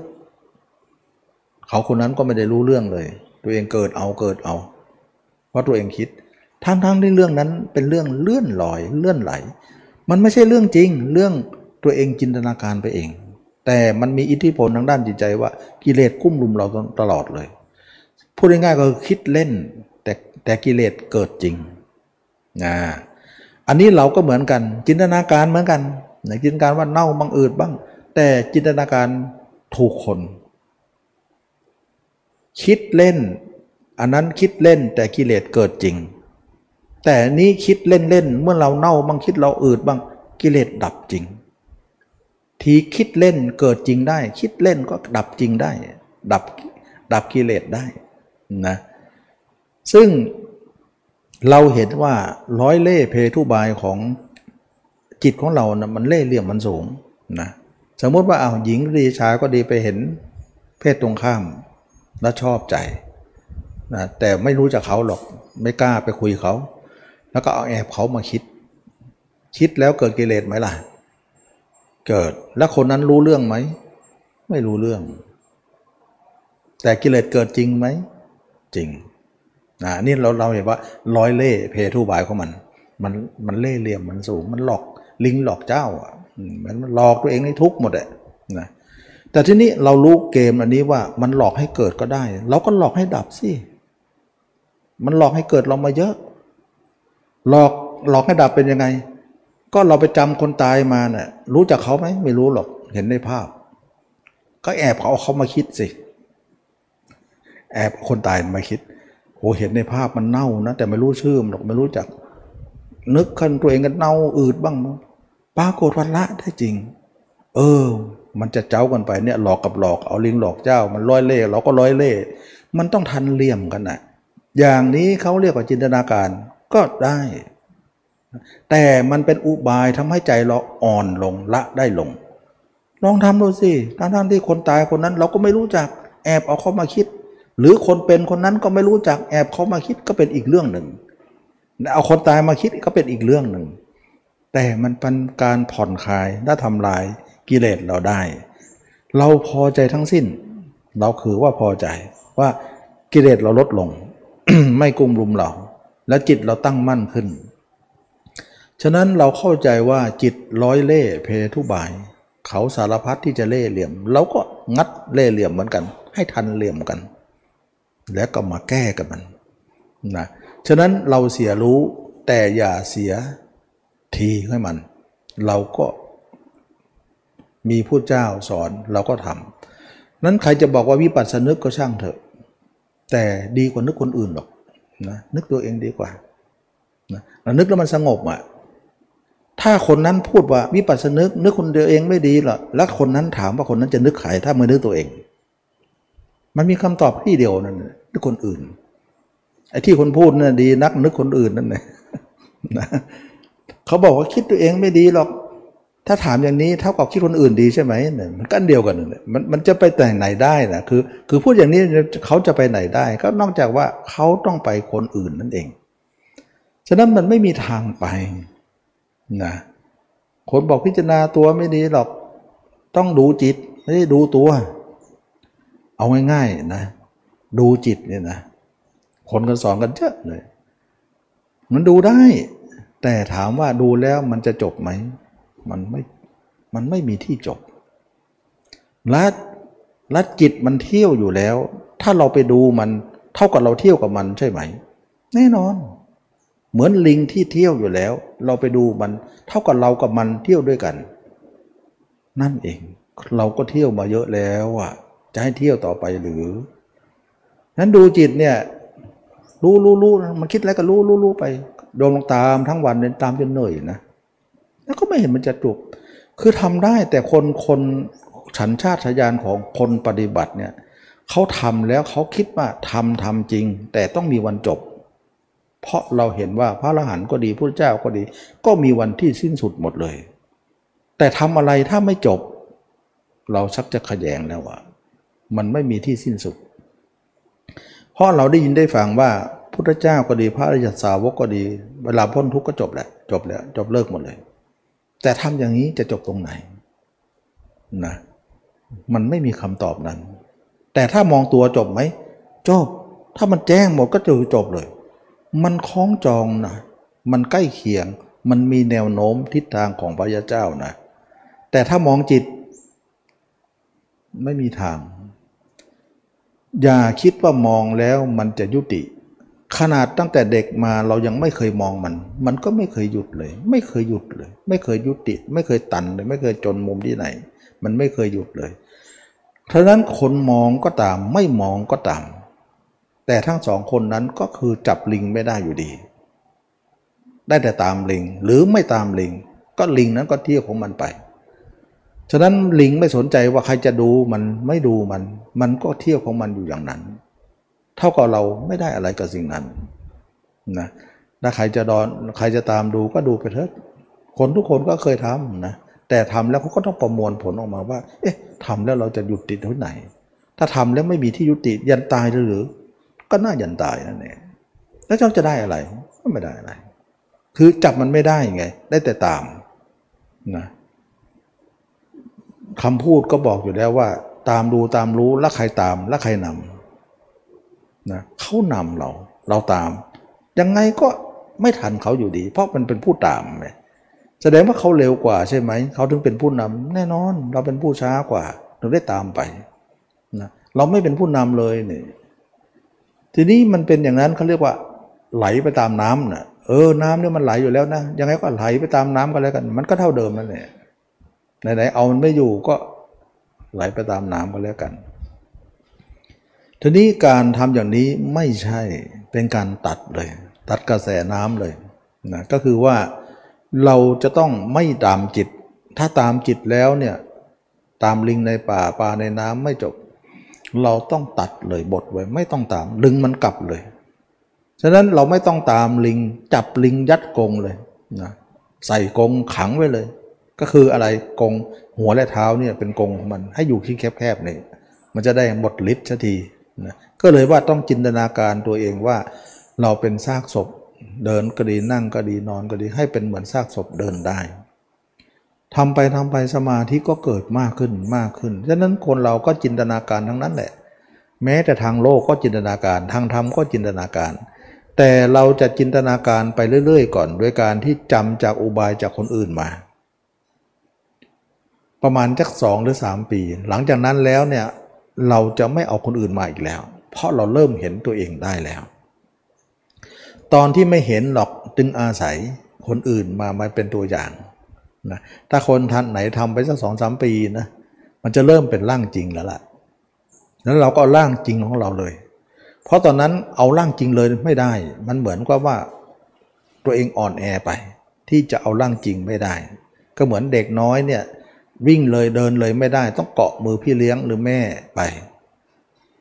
ตอนนั้นมันช่วยตัวเองไม่ได้ตัวเองอ่อนน้อยอ่อนอ่อนไปหน่อยนะอ่อนแอไปหน่อย แต่เมื่อตัวเองเนี่ยเห็นตัวเองได้แล้วเนี่ยก็เริ่มปล่อยมือ ไม่อยากจะเอาอุบายจากใครแล้ว เอาเห็นตัวเอง แล้วก็เห็นตัวเองขึ้นมาทีละน้อยละน้อยจนกว่าเราจะเห็นตัวเองชัดขึ้นมา ชัดขึ้นมามันชัดได้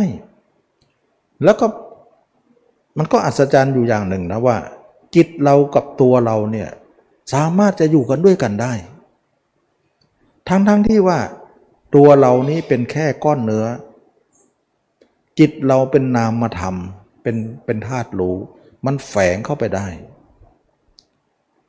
จิตเราเนี่ยเหมือนน้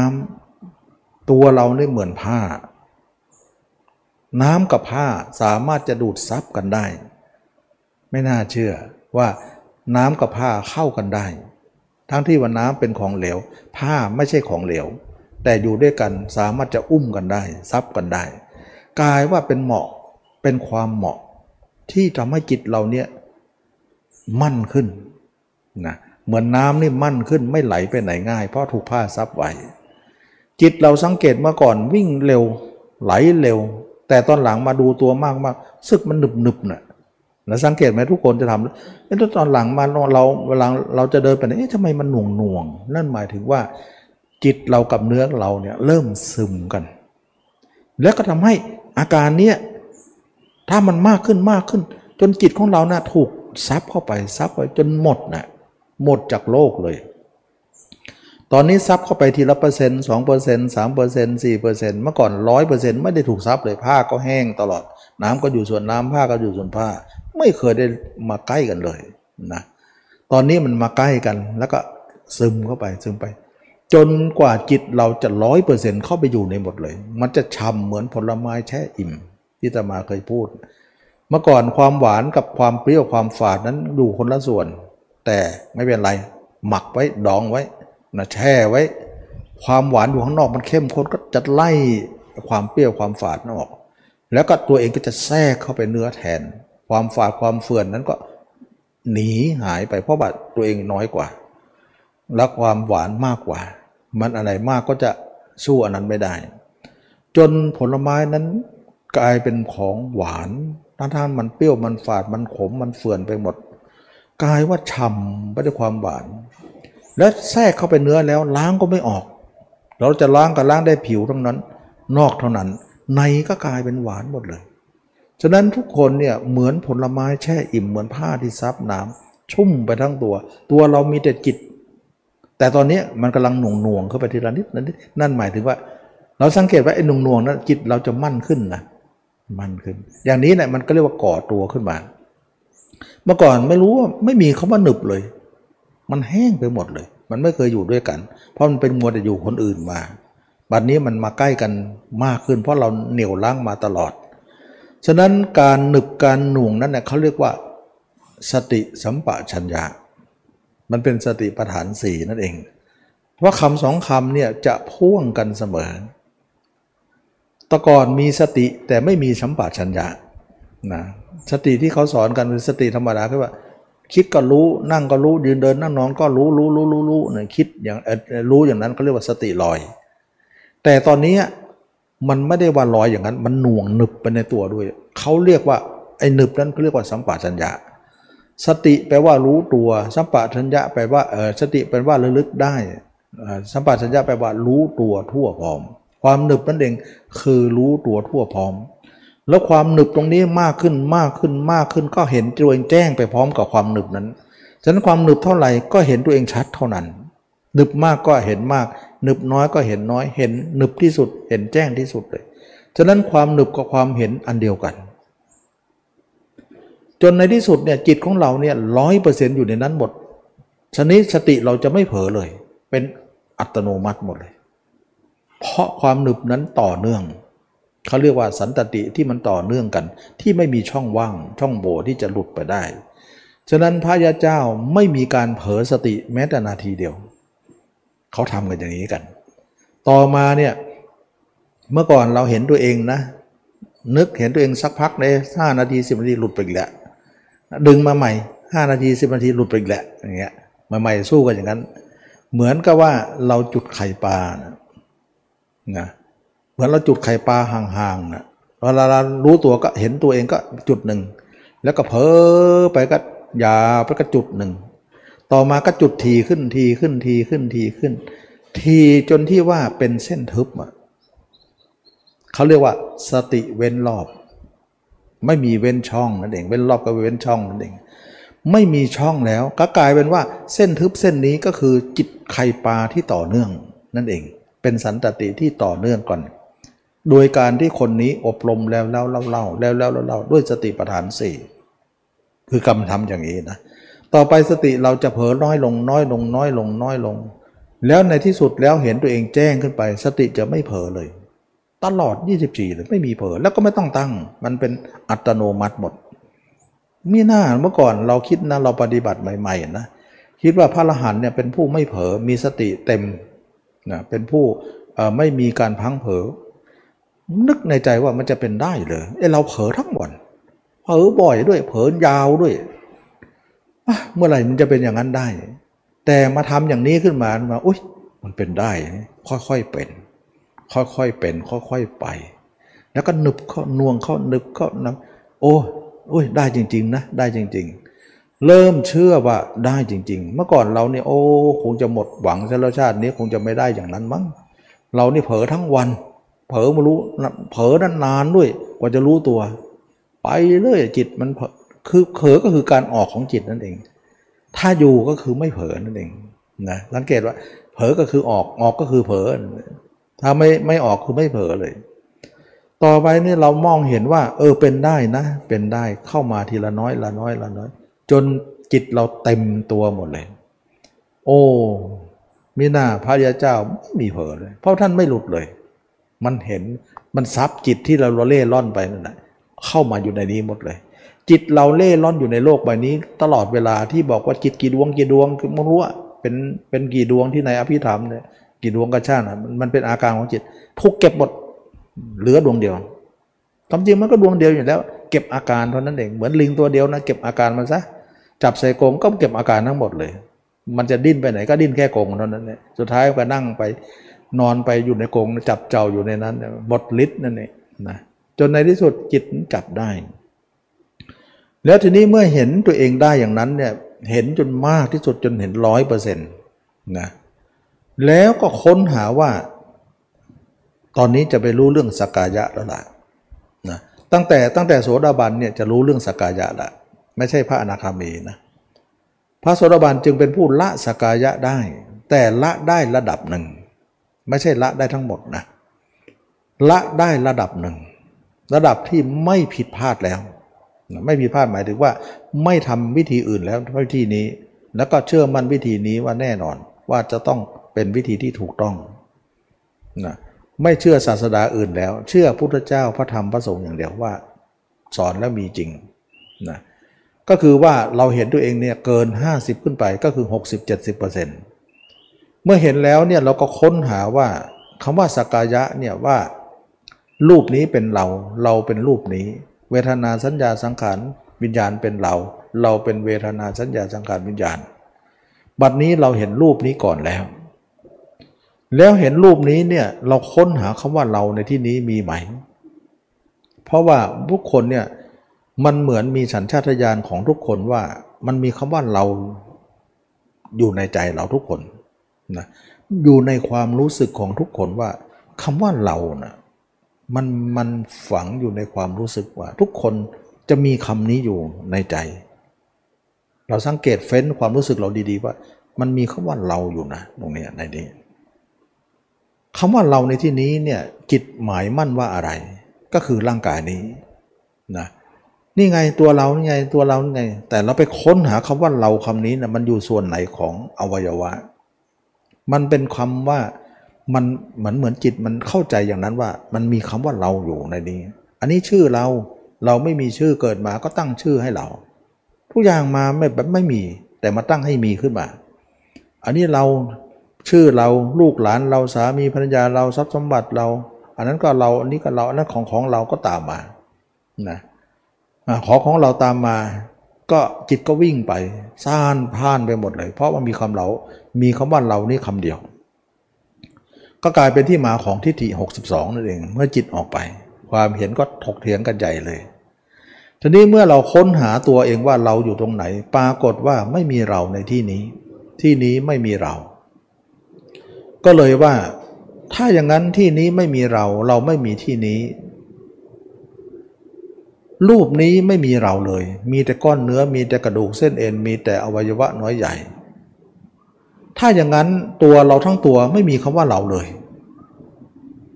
โอ้ เราเพิ่งเข้าใจตรงนี้ว่าสำคัญว่าเมื่อก่อนว่า เรามีอยู่ที่นี่ที่นี่มีเรา บัดนี้หาได้มีไหม ถ้าเราไม่มีในร่างนี้ ร่างนี้ไม่มีเรา ตาของเราก็คงไม่ไม่ใช่ของเรา หูนะที่มันเป็นสะพานเชื่อมระหว่างจิตเราไปหาโลกก็ไม่ควรจะเป็นของเราสิ เพราะตัว ไม่ใช่เราตาก็ไม่ใช่เรา ตัวไม่ใช่เราหูก็ไม่ใช่เรา เพราะตัวกับตาเนี่ยมันอยู่ด้วยกันนะเมื่อเป็นอย่างนั้นแล้วจิตที่วิ่งไปหาอารมณ์เนี่ยเป็นเวทนาสัญญาสังขารวิญญาณก็ไม่ควรที่จะหมายว่าว่านั่นเป็นเรา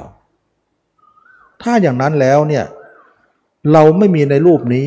แล้วก็เวลาจิตออกไปหาคนนั้นคนนี้ ก็เราก็ไม่มีในเวทนานั้น เราสุขด้วยนะ เราทุกข์ด้วยนะ ก็ไม่ควรจะมี สัญญาก็ไม่มีสังขารก็ไม่ควรมีวิญญาณก็ไม่ควรมี อย่างนี้แหละเรียกว่าเห็นรูปก่อน จึงเห็นเวทนา สัญญาสังขารวิญญาณ ถ้าเห็นเวทนาสัญญาสังขารวิญญาณเลย ไม่เห็นรูปไปไม่ได้ ไปไม่ได้ ท่านจึงจัดว่ารูปนี้ฝ่ายหนึ่ง เวทนาสัญญาสังขารวิญญาณฝ่ายหนึ่ง เขาเรียกว่า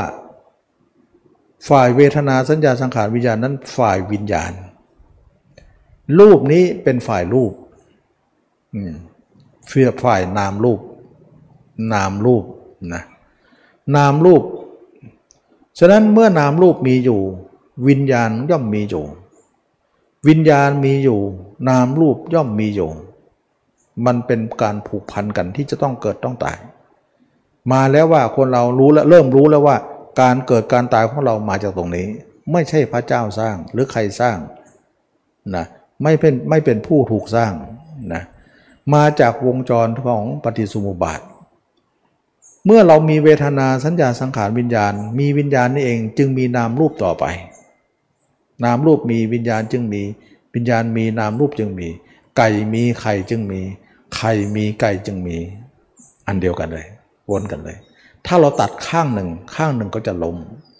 ข้างหนึ่งจะตั้งอยู่ไม่ได้ ฉะนั้นคำสอนพุทธเจ้าสอนสองนัยยะ นัยยะหนึ่งมองให้เห็นรูปนะก็จะถึงเวทนาสัญญาสังขารวิญญาณก็คือฝ่ายวิญญาณเอง นัยยะหนึ่งสอนวิญญาณก็จะยังถึงนามรูปเอง นะเช่นว่าสอนพระอัญญากนัญญะเนี่ยสอนรูปก่อน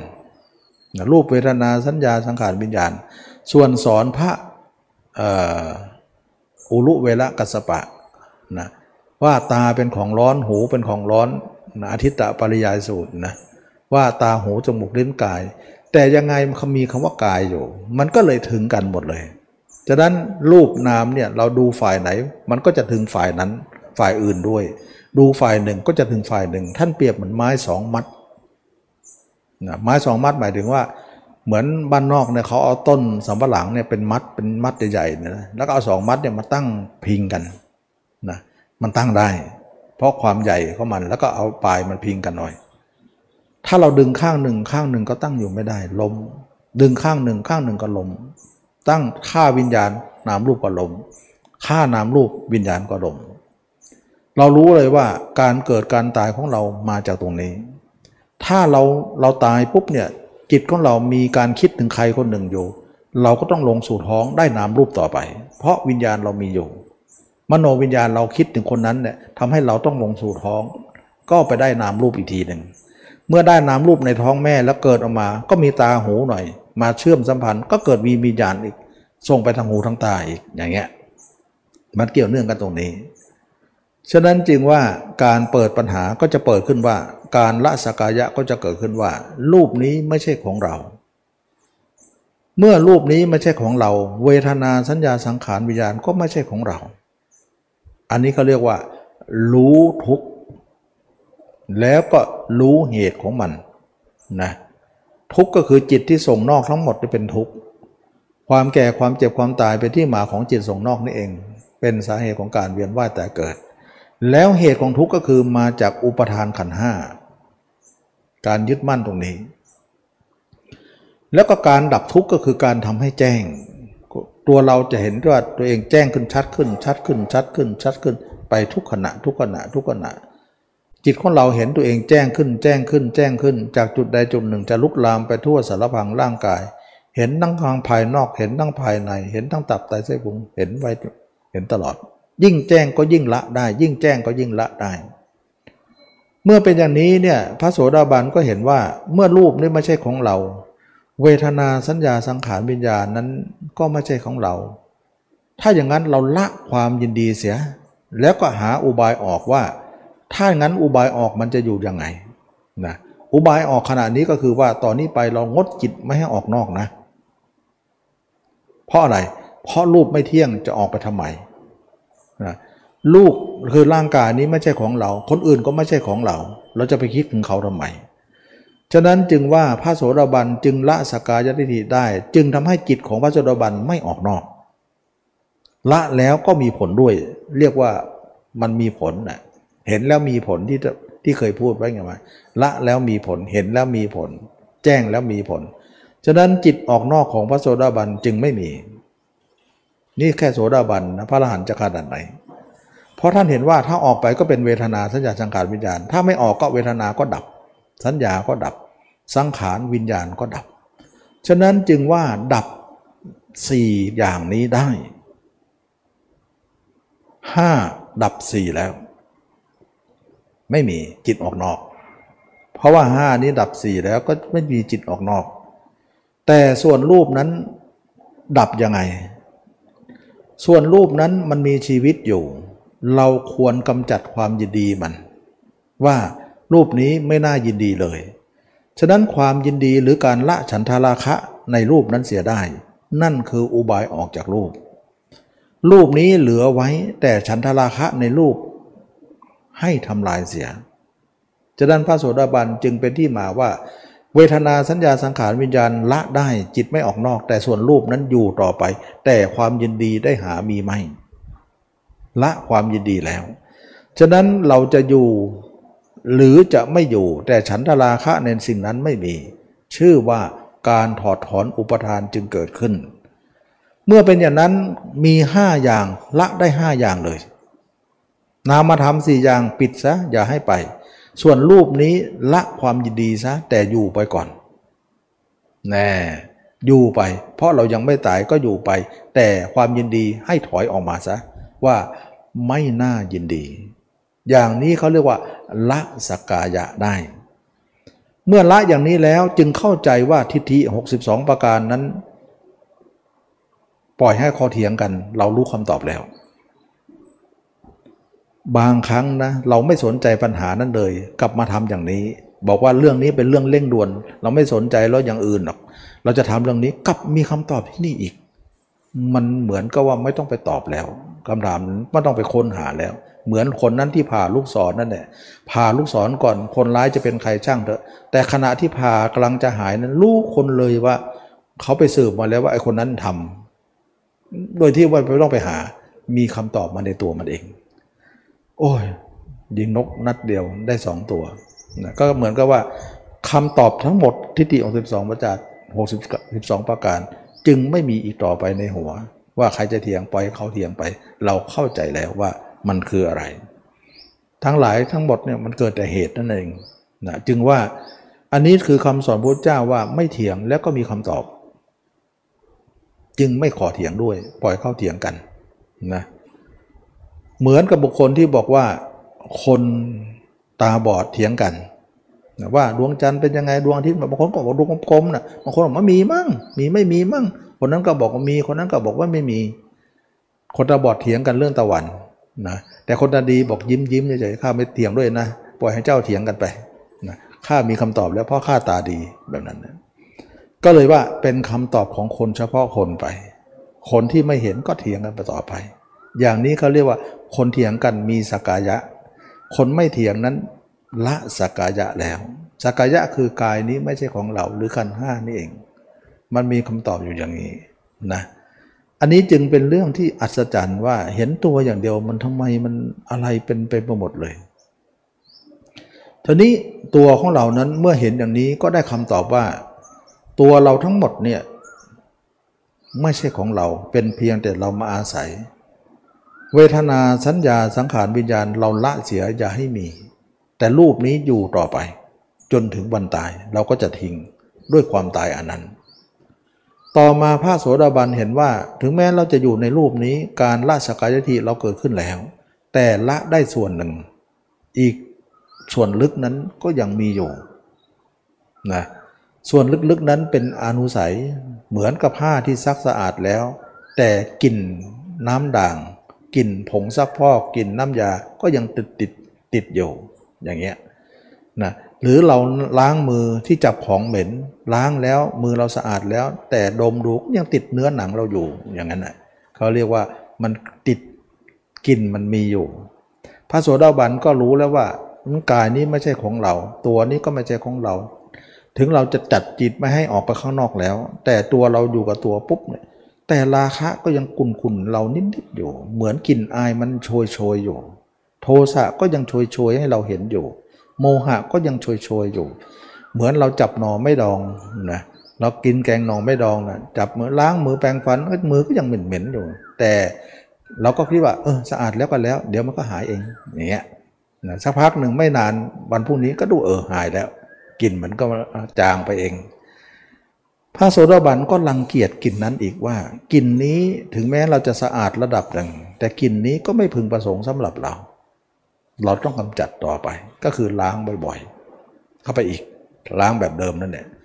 ต่อมาเนี่ยราคะโทสะโมหะเนี่ยเห็นรู้สึกว่ามันมันมีอยู่หน่อยๆโชยกลิ่นมาให้เห็นว่ามันมี ถึงรอดจิตไม่ออกก็จริง ฉะนั้นจิตไม่ออกนั้นก็สามารถจะรับรู้กิเลสของตนได้นะที่ตมาเคยนำเรื่องของพระสูตรเรื่องของพระอนุนได้กล่าวคาถาไว้ในเทระคาถาว่า พระนนท์บอกว่าตั้งแต่เราเป็นพระโสดาบันมา 25 ปีนี้ เราไม่เคยคิดถึงเรื่องกามแม้แต่ครั้งเดียว เก่งไหมไม่แต่มันนั่นหมายถึงว่า จิตไม่ออกนอกเลย ก็คล้องจองกับที่ตมาพูดเลยนะว่า คนจิตออกนอกเนี่ยทำไมตมาบอกว่ามันไม่ใช่โสดาบัน เพราะว่าเท่าที่เราสัมผัสดูเรื่องการปฏิบัติเนี่ยออกแล้วมันเสื่อมอะ สังเกตว่าจิตถ้ามันรั่วอยู่คอยจะเสื่อม แล้วเราเคยได้ยินไหมพระพระโสดาบันเสื่อมได้นะมันขัดเลย ถ้าอย่างนั้นพระสรบันเป็นผู้ไม่ตกต่ำบ้างเป็นผู้ไม่เสื่อมบ้างต้องตัดสรู้ในข้างหน้าบ้างเป็นผู้ปิดนรกได้เป็นผู้ที่เที่ยงแท้ที่จะต้องถึงนิพพาน เป็นผู้มั่นคงในพระรัตนตรัยถ้าจิตรั่วเราเนี่ยรู้สึกว่าเราคอนแข่งพระรัตนตรัยแต่ถ้าไม่รั่วรู้สึกมั่นคงดี มันก็ได้ความว่าถ้าอย่างนั้นก็พระสุรบันต้องไม่รั่วก็มาคล้องจองกับพระอานนท์ว่าตลอด 25 ปีที่ยังเป็นเสขะอยู่ เราไม่เคยไม่มีการมสัญญาเกิดแก่เราเลย แม้แต่ครั้งเดียว การมสัญญาหมายถึงอะไร การมสัญญาหมายถึงว่า สัญญาที่เคยมีกามไว้กับใคร กับอะไรสมัยไหน ที่ยังไม่ได้บวชนะกาม คิดถึงกามเนี่ยหรือบวชแล้วเนี่ยไปไปไปเกี่ยวข้องกับกามเรื่องกามนี่ถึงถึงได้บอกว่ามีสองอย่างไงกามมาคุณก็กามมาลาคะกามาคุณแค่ว่าจิตออกนอกธรรมดาเนี่ยเห็นดอกไม้เห็นอะไรเนี่ยดูหนังฟังเพลงอะไรเนี่ยเขาเรียกว่ากามหมดเลย จิตออกทั้งหมดเป็นกาม แล้วก็กามมาราคะก็คือหญิงชายเลย ทั้งสองเนี่ยเขาเรียกว่ากาม แต่พระนนท์ก็กล่าวถึงเรื่องกามทั้งหมดเลย ก็คือจิตไม่ออก ท่านบอกว่า 25 ปีนี้ไม่มีการกามสัญญาเกิดกับท่านแม้แต่ครั้งเดียว ดูความเพียรของเราเถิด นั่นหมายถึงมาตรฐานของโซดาบัน ก็ตรงอันเดียวกับที่จะมาบอกว่า จิตไม่ออกแน่นอน พระโสดาบันไม่มีออก ถ้าออกแล้วถึงจะเสื่อม แต่พระโสดาบันเสื่อมไม่เป็นอยู่แล้วนะก็คือไม่ออก เอาง่ายๆน้ำเราเนี่ยมันรั่วนะรั่วเท่ากับปลายเข็มเอาไว้นานๆเดี๋ยวก็พองหมดเดี๋ยวก็หมด รั่วไม่ได้เลยนะ มันมันยุบอะนะจิตเรารั่วไม่ได้นะมันยุบ มันพร่องนั้นพระเจ้าเออพระโสดาบันไม่พร่องฉะนั้นพระเจ้าเนี่ยเราเราอย่าไปคือท่านตัดยังไงต้องต้องต้องยังไงอะต้องเป็นมาตรฐานอันเดียวอะบางคนบอกว่าสูงไปหรือเปล่า ตั้งอย่างนั้นสูงไปไหมแสดงตัวเองไม่ถึงก็อยากจะสูงด้วยสิ นะต่ำแต่อยากจะได้สูง มันไม่ใช่ใครอยากจะได้ใคร แต่มันเป็นมาตรฐานของพุทธเจ้าที่ท่านตั้งเกณฑ์ไว้นะฉะนั้นเราเนี่ยไม่มีพุทธเจ้าเราจะรู้ได้ยังไง ก็มีการเอาคำมาวิเคราะห์ ว่าอย่างนั้นอย่างนี้ หลายอย่างออกมาผนวกกัน ก็จะรู้จุดยืนว่าพระโสดาบันขนาดไหนทำไมพระโสดาบันนั้นไม่ออกนอก เพราะท่านเห็นตัวเองถึงหกถึงเจ็ดสิบเปอร์เซ็นต์ส่วนภาพตัวเองเนี่ย ส่วนภาพคนอื่นเนี่ยเป็นภาพที่ 30 กับ 40%เนี่ยมันเป็นภาพที่เราเคยดูทีวีสมัยก่อนไหมมันเป็นภาพซ้อนภาพอะไอภาพที่ชัดนั่นอะหกเจ็ดสิบเปอร์เซ็นต์แต่ภาพที่ซ้อนนะมันมันอยู่ด้านหลังบางๆนะมันไม่มีอำนาจ เพราะภาพชัดนั้นข่มไว้อยู่พระโสดาบันก็จะเป็นคล้ายๆอย่างนั้น ก็เลยว่า ถือเอาส่วนหนักไว้ ส่วนเบานั้นก็ไม่ได้ถือ มันก็เลยทำให้กินโชยอย่างที่ว่านั่นแหละโชยอยู่โชยอยู่ดูหลังม่านนั่นแหละมันจะเป็นลักษณะนั้นทำให้ภาพตัวเองเนี่ยเหมือนก็ว่าถูกแทรกอยู่เนี่ยมันไม่บริบูรณ์เหมือนลอย พระโสดาบันก็เห็นอย่างนั้นแล้วก็ไม่ชอบนะว่าเราเราละได้ถึงขนาดนี้แต่ว่ารู้ว่ามันมีภาพซ้อนเล็กๆน้อยๆบางๆอยู่ แต่ภาพเราเด่นกว่า เราจึงอยู่ได้ไม่ตกต่ำก็เลยว่าทำความเพียรอีกระดับหนึ่งไปถึงพระอนาคามีนะภาพซ้อนนั้นก็หายไป เหลือแต่ภาพเราชัดเจนเลย เป็นอย่างนี้ได้เนี่ยก็คนนั้นก็คือเป็นพระอนาคามี เราไปถึงพระอนาคามีแล้วเนี่ยมันเกินสักยะธรรมดาของพระโสดาบันแล้ว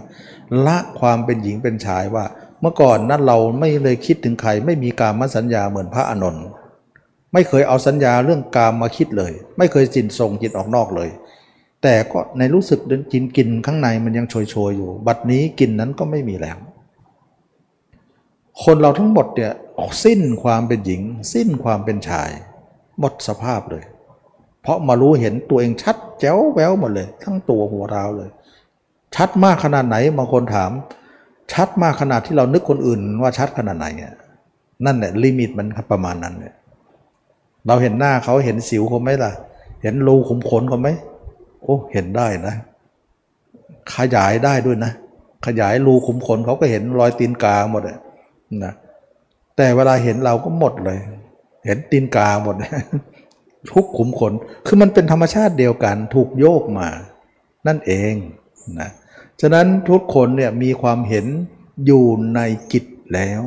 แต่มันเกิดผิดคนปัญหาเลยวุ่นวาย สมาธิก็แก้ปัญหานี้ไม่ได้นอกจากมรรคหรือความเพียรชอบนี้ ฉะนั้นเมื่อเป็นอย่างนี้เราเข้ากับว่าเราถ่ายเทความรู้สึกของเราที่เป็นภาพคนอื่นนั้น มาอยู่ที่เราเต็มร้อยแล้ว บัดนี้ภาพคนอื่นนั้นเหลือศูนย์เปอร์เซ็นต์ มันไม่ใช่ว่าภาพเราก็ชัด ภาพเขาก็ชัดไอ้ชัดกับชัดก็ยังสู้กันอยู่ ไม่มีนะไม่มีสงครามอันนี้ ไม่ใช่สงครามแบบนี้ สงครามนี้เนี่ยเมื่อภาพเราเด่น ภาพเราก็จะหลีลง เช่นเดียวกับภาพเขาเด่น ภาพเราก็หลีหายเหมือนกัน ดังที่เคยเป็นมาแล้วว่า คนเราทำไมไม่เห็นตัวเองมืดหมดเลย มันหลีหายหมดแล้ว มันไปอยู่คนอื่นชัดหมดแล้ว มันเทไปข้างโน้นฉะนั้นเมื่อข้างโน้นเทมาข้างนี้ข้างโน้นก็มืดเหมือนกัน ต่อไปเรานึกถึงไม่ได้มีหน้าพระโสดาบันถึงบอกจิตไม่ออกนอกเพราะนึกถึงใครไม่ได้หรอกเพราะเขาจะได้แล้ว มันเป็นภาพเบอร์เบอร์ไปหมดแล้วพระโสดาพระนาคามีไม่ได้เลย ศูนย์เลย มืดเลยไอ้ความมืดนั้นก็กันจิตเราไม่ให้ออกไปอย่างดิบดีซะด้วยซ้ำกลายว่าเป็นกำแพงกั้นเลย ให้ใครให้เรานะนึกถึงใครไม่ได้ แล้วเราก็ไม่อยากจะนึก ไม่มีแก่ใจจะนึก ด้วย เราไม่มีแก่ใจจะนึกด้วย แล้วก็เห็นความผิดด้วยว่านึกอย่างนั้นมันเป็นทางผิด เป็นทางของอวิชชาที่เราหลงมาแล้วก็ทำให้กิเลสเรามี แล้วนึกก็ไม่ได้อยู่ดี ถึงจะนึกก็นึกไม่ได้ เพราะธรรมชาตินั้นถูกสลายตัวแล้ว มโนวิญญาณสิ้นฤทธิ์หมดพิษสงถ้าไม่ฆ่าตัวนี้นะโยมไม่ไม่อยู่ไม่เป็นสุขหรอกยุกยิกยุกยิกมันคิดไปเลยอะ ตัวนี้มันร้ายตัวมโนวิญญาณเรา ตัวเนี้ยจะไปเกิด แต่ตัวนี้ถูกฆ่าแล้ว คนนั้นก็จะเป็นชาติสุดท้าย ฉะนั้นพระโสดเออพระอนาคามีเนี่ยฆ่าวิญญาณ มโนวิญญาณได้ พระอนาคามีเนี่ยไม่มีวิญญาณนะแต่ที่นี่วิญญาณเนี่ยมันยังไม่สิ้นฤทธิ์ง่ายๆหรอก ที่ว่าวิญญาณมโนวิญญาณถูกฆ่าตายแล้วนั้น มันเป็นมโนวิญญาณภายนอก มโนวิญญาณภายในยังมีอีกชั้นหนึ่ง โอ้สองด่านเลย ส่วนตาหู จมูกลิ้นกายเนี่ยมีแต่ภายนอกอย่างเดียวภายในไม่มีอ้าวละได้แล้ว แต่มโนอย่างเดียวเนี่ยมีสองชั้น เหมือนผลไม้มีสองเปลือกอะ เหมือนมะพร้าวเนี่ยเราปอกเปลือกแล้วแทบจะแทบจะจบอ้าวมีกะลาอีกนะต้องกระเทาะกะลาอีกอีกชั้นหนึ่ง มันจะถึงเนื้อใน ฉะนั้นเราไปถึงพระนาคามีเนี่ยมโนวิญญาณของเราชั้นนอกเราดับแล้ว ตั้งแต่โสดาบันมามาถึงนาคามี บริบูรณ์ไม่มีแสสายไปทางไหน ไม่คิดกับใคร เราหนึ่งเดียวในโลก แต่มีมโนวิญญาณชั้นในชั้นในเป็นยังไง ชั้นในก็คือว่าเราเข้าสมาธิฌานตั้งแต่ปฐมฌานทุติยฌานตติยฌานจตุตฌานถึงอรูปฌานเป็นมโนวิญญาณชั้นในหมดเลย ตลอดถึงเนวสัญญานาสัญญายตนะฌานบางฌานยังกล่าวเรื่องวิญญาณไว้ซะด้วย อย่างเช่นว่าฌานขั้นหนึ่งบอกว่า วิญญาณไม่มีที่สิ้นสุดเห็นไหมวิญญาณัญจายตนะ วิญญาณไม่มีที่สิ้นสุดอากินจัญญายตนะ ความว่างไม่มีที่สิ้นสุดนะความไม่มีอะไรไม่มีที่สิ้นสุด ขนาดคำว่าไม่มีอะไรก็ยังเป็นวิญญาณอยู่ ฉะนั้นพุทธเจ้าสอนว่าฌานตั้งแต่รูปฌานถึงอรูปฌานนั้น สอนให้ทำและก็สอนให้ละเสียว่านั่นคือมโนวิญญาณชั้นไหน ยังเกิดได้อยู่ แต่มโนชั้นนี้เนี่ยจะเกิดมนุษย์เทวดาไม่ได้ ต้องเกิดที่พรมโลกอย่างเดียว ก็คือสุทธวาสห้านะเพราะว่ามนุษย์และเทวดาเนี่ยคนมีกามมาเกิด แต่ตัวเองละกามแล้วจะมาเกิดกับเขาไม่ได้ เพราะมันไม่ใช่ประเภทเขา ประเภทที่ไม่มีกาม จะมาเกิดร่วมกับคนมีกามได้อย่างไร ฉะนั้นมันจะหล่นที่ไหน หล่นที่สุทธวาสห้าถ้าคนนั้นเนี่ยยินดีในฌานเหล่านั้น แล้วตายคาฌานฌานเหล่านั้นพรมโลกสุทธาวาสเป็นที่ไป พระเจ้าก็สอนว่าถ้าอย่างนั้นการเกิดของเราก็ยังมีอยู่ ถึงจะทุดทาวาสก็จริง ถ้าเราจะไม่ให้เกิดจะเป็นพระอรหันต์เนี่ยอย่าเข้าฌานตาย จงเห็นฌานนั้นเถอะว่ามันเป็นวโนวิญญาณชั้นไหน เราหลุดมโนวิญญาณชั้นนอกมา เจอวิญญาณชั้นไหน แต่ก็ละได้ง่ายกว่าชั้นนอก เยอะนะฉะนั้นพระเจ้าจึงสอนว่าฌานทั้งหมดเป็นสังโยชน์ชนิดหนึ่ง เราไปดูสังโยชน์เบื้องบน เขาเรียกว่าอุดทางภาคยะสังโยชน์นะสังโยชน์เบื้องบนนะสังโยชน์เบื้องต่ำเขาเรียกว่าโอลัมพาขยะสังโยชน์เบื้องต่ำห้าเบื้องบนห้าจะมีรูปปราคะรูปราคะอยู่ ฉะนั้นท่านห้ามเข้าฌานแต่ตอนที่ยังไม่ตายก็เข้าฌานได้ออกฌานได้ ฉะนั้นพระอรหันต์พระเจ้า เวลาท่านมีชีวิตอยู่ก็เข้าฌานอยู่เลยเพราะมันมีความสุขดี เข้าไปแล้วมันมันสบายใจสบายกาย แต่เวลาจะตายนะท่านให้ออกซะเราไปดูปรินิพานสูตรนะตอนที่พระเจ้าจะนิพพานเนี่ยพระพระอนุนพระพวกนั้นพระเหล่านั้นก็ถามว่าพระอนุรุทธะว่าพระเจ้าละสังขารหรือยังเห็นนิ่งไป พระอนุรุทธะก็บอกยังท่านกำลังเข้าฌานอยู่นะจากฌานนี้ไปสู่ฌานโน้นฌานโน้นไปจากฌานนั้นจนถึงสัญญาเวทยิตโน่นแหละแล้วลำดับนั้นท่านก็ถอยจากฌานนั้นมาสู่ฌานนั้นฌานนั้นฌานสุดท้ายท่านก็ถอยออกหมดเลย นะแล้วท่านก็จะดับขันปณินิพานพระอนุตตรก็บอกตามลำดับเลย สุดท้ายท่านก็ถอยออกจากฌานทั้งหมดไม่อยู่ในฌานชั้นใดชั้นหนึ่งเลย สุดท้ายก็เข้าสู่ปรินิพาน การเกิดของท่านจะไม่มีต่อไป นั่นเรียกว่าอนุปาทิเสสนิพาน ฉะนั้นฌานเอาไปไม่ได้นะทีนี้มันคนเราเนี่ยมันไปถึงตรงนั้นเนี่ยมันก็ฌานเขาก็เก่งนะเขาก็เก่งหลอกหลอกล่อเก่งมาก โลกเนี่ยเขาเขาพันเราไม่ได้อย่างหนึ่งเขาก็พันอย่างหนึ่งพันไม่ได้อย่างหนึ่งก็พันอย่างหนึ่งเขาไม่ให้เราไปง่ายๆหรอกจับแข้งไม่ได้ก็จับขา จับขาไม่ได้จับมือ จับคอจับอะไรหมดให้มันอยู่ให้ได้อะหลุดไปเปาะหนึ่งก็คว้าอีกเปาะหนึ่งฉะนั้นคนเราทุกคนหลุดออกจากจิตทรงนอกแล้วเนี่ยเขาก็คว้าจิตข้างในไว้สุดยอดเลยเหนียวแน่นมากโลกนี้ใครจะติดได้มันเหมือนลิงติดตังเลยนะ ดึงมันเหนียวไปหมด ใครจะหลุดรอดได้ง่าย ไม่ใช่ธรรมดา มันเป็นกับดัก อันนั้นเขาเรียกว่าจิตทรงนอกนี้เป็นการดักระหว่างปุถุชนกับพระอริยเจ้าถึงโสดาบัน แต่โสดาบันไปถึงพระอนาคามีเนี่ยก็ก็เป็นสังโยชน์เบื้องต่ำหมดเลยนะ เป็นการกับดักที่เป็นโอลัมพาขยะสังโยชน์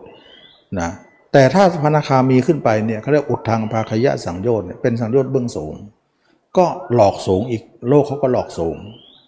ทีนี้ว่าหลอกสูงเนี่ยก็คือว่าเอาฌานเข้ามาหลอก เวลาคนจะตายนะคนเราจะตายเนี่ยเวลาคนพระอรหันนะพูดง่ายๆพระอรหันนะท่านถ้าเวลาท่านป่วยเนี่ยท่านต้องเช็คอายุของท่านก่อน เพราะท่านมีสมาธิท่านก็ต้องเช็คได้ว่าท่านอายุถึงไขหรือยัง อายุถึงเวลาหรือยังถ้าท่านไม่ถึงอายุตัวครั้งนี้ท่านยังยังมีชีวิตอยู่ต่อไปจะหายได้ ท่านก็เข้าฌานเป็นบางครั้ง เพื่อจะหลบเวทนาที่ปวด เวลาเข้าฌานแล้วมันไม่ปวด มันดีตรงนั้นนะแต่ระวังว่าตายอย่าเข้านะทีนี้คนเราเนี่ยมันปวด เวลาจะตายมันปวดมากเนี่ยให้เข้าฌานก็ฌานไม่ปวดเนี่ย ทำไมไม่ปวดเพราะโลกเขาเก่ง บอกว่าถ้าคุณปวดมากใช่ไหมเข้ามานี่สิเดี๋ยวนี้หายปวดนะ เข้าฌานแล้วมันจะไม่ปวดเลยเพราะว่าร่างกายมันแยกออกหมดแล้วกายกับใจมันแยกกันแล้ว แต่ว่าไม่ปวดแต่หลงอะ เหมือนกับว่าเอาความสบายเย็นนั่นแหละมาหลอกให้คนระดับพระนาคามีเนี่ยหลงเข้าไปอยู่ตรงนั้นได้นะเออเนาะอยู่ตรงนี้สบายไม่ปวด ไม่เข้าแล้วมันปวดเหลือเกินกายว่าถูกหลอก ดูสิ เอาความไม่ปวดมาหลอกอะ่ะ บอกแล้วว่า เขาไม่ได้อย่างหนึ่งเขาก็คว้าอย่างหนึ่ง เขาไม่ให้ปล่อยเราง่ายๆหรอกนะเราทุกคนโอ้ยไม่ปวดก็ดีสิเนี่ยวิ่งแจนก็หาเรียบร้อยหมดเลย กับดักเขาแต่พระอรหันต์บอกว่าไม่เป็นไรข้าปวดก็ปวดข้าจะอยู่กับความปวดไป ไม่เข้าหรอก ฉะนั้นพุทธเจ้าท่านบอกว่าให้ปวดอยู่กับความปวดไป แล้วเราก็เจริญสติปัฏฐานสี่มาดีแล้วไม่ใช่หรือ ว่าเวทนาภายในก็ดี เวทนาภายนอกก็ดี เวทนาในเวทนาก็ดี มันมาจากขันห้านี้ทั้งนั้น ในเมื่อเราเห็นขันห้าว่าไม่ใช่เรา เช่นว่าร่างกายเนี่ยไม่ใช่ของเราแล้ว เราจะดิ้นไปทำไม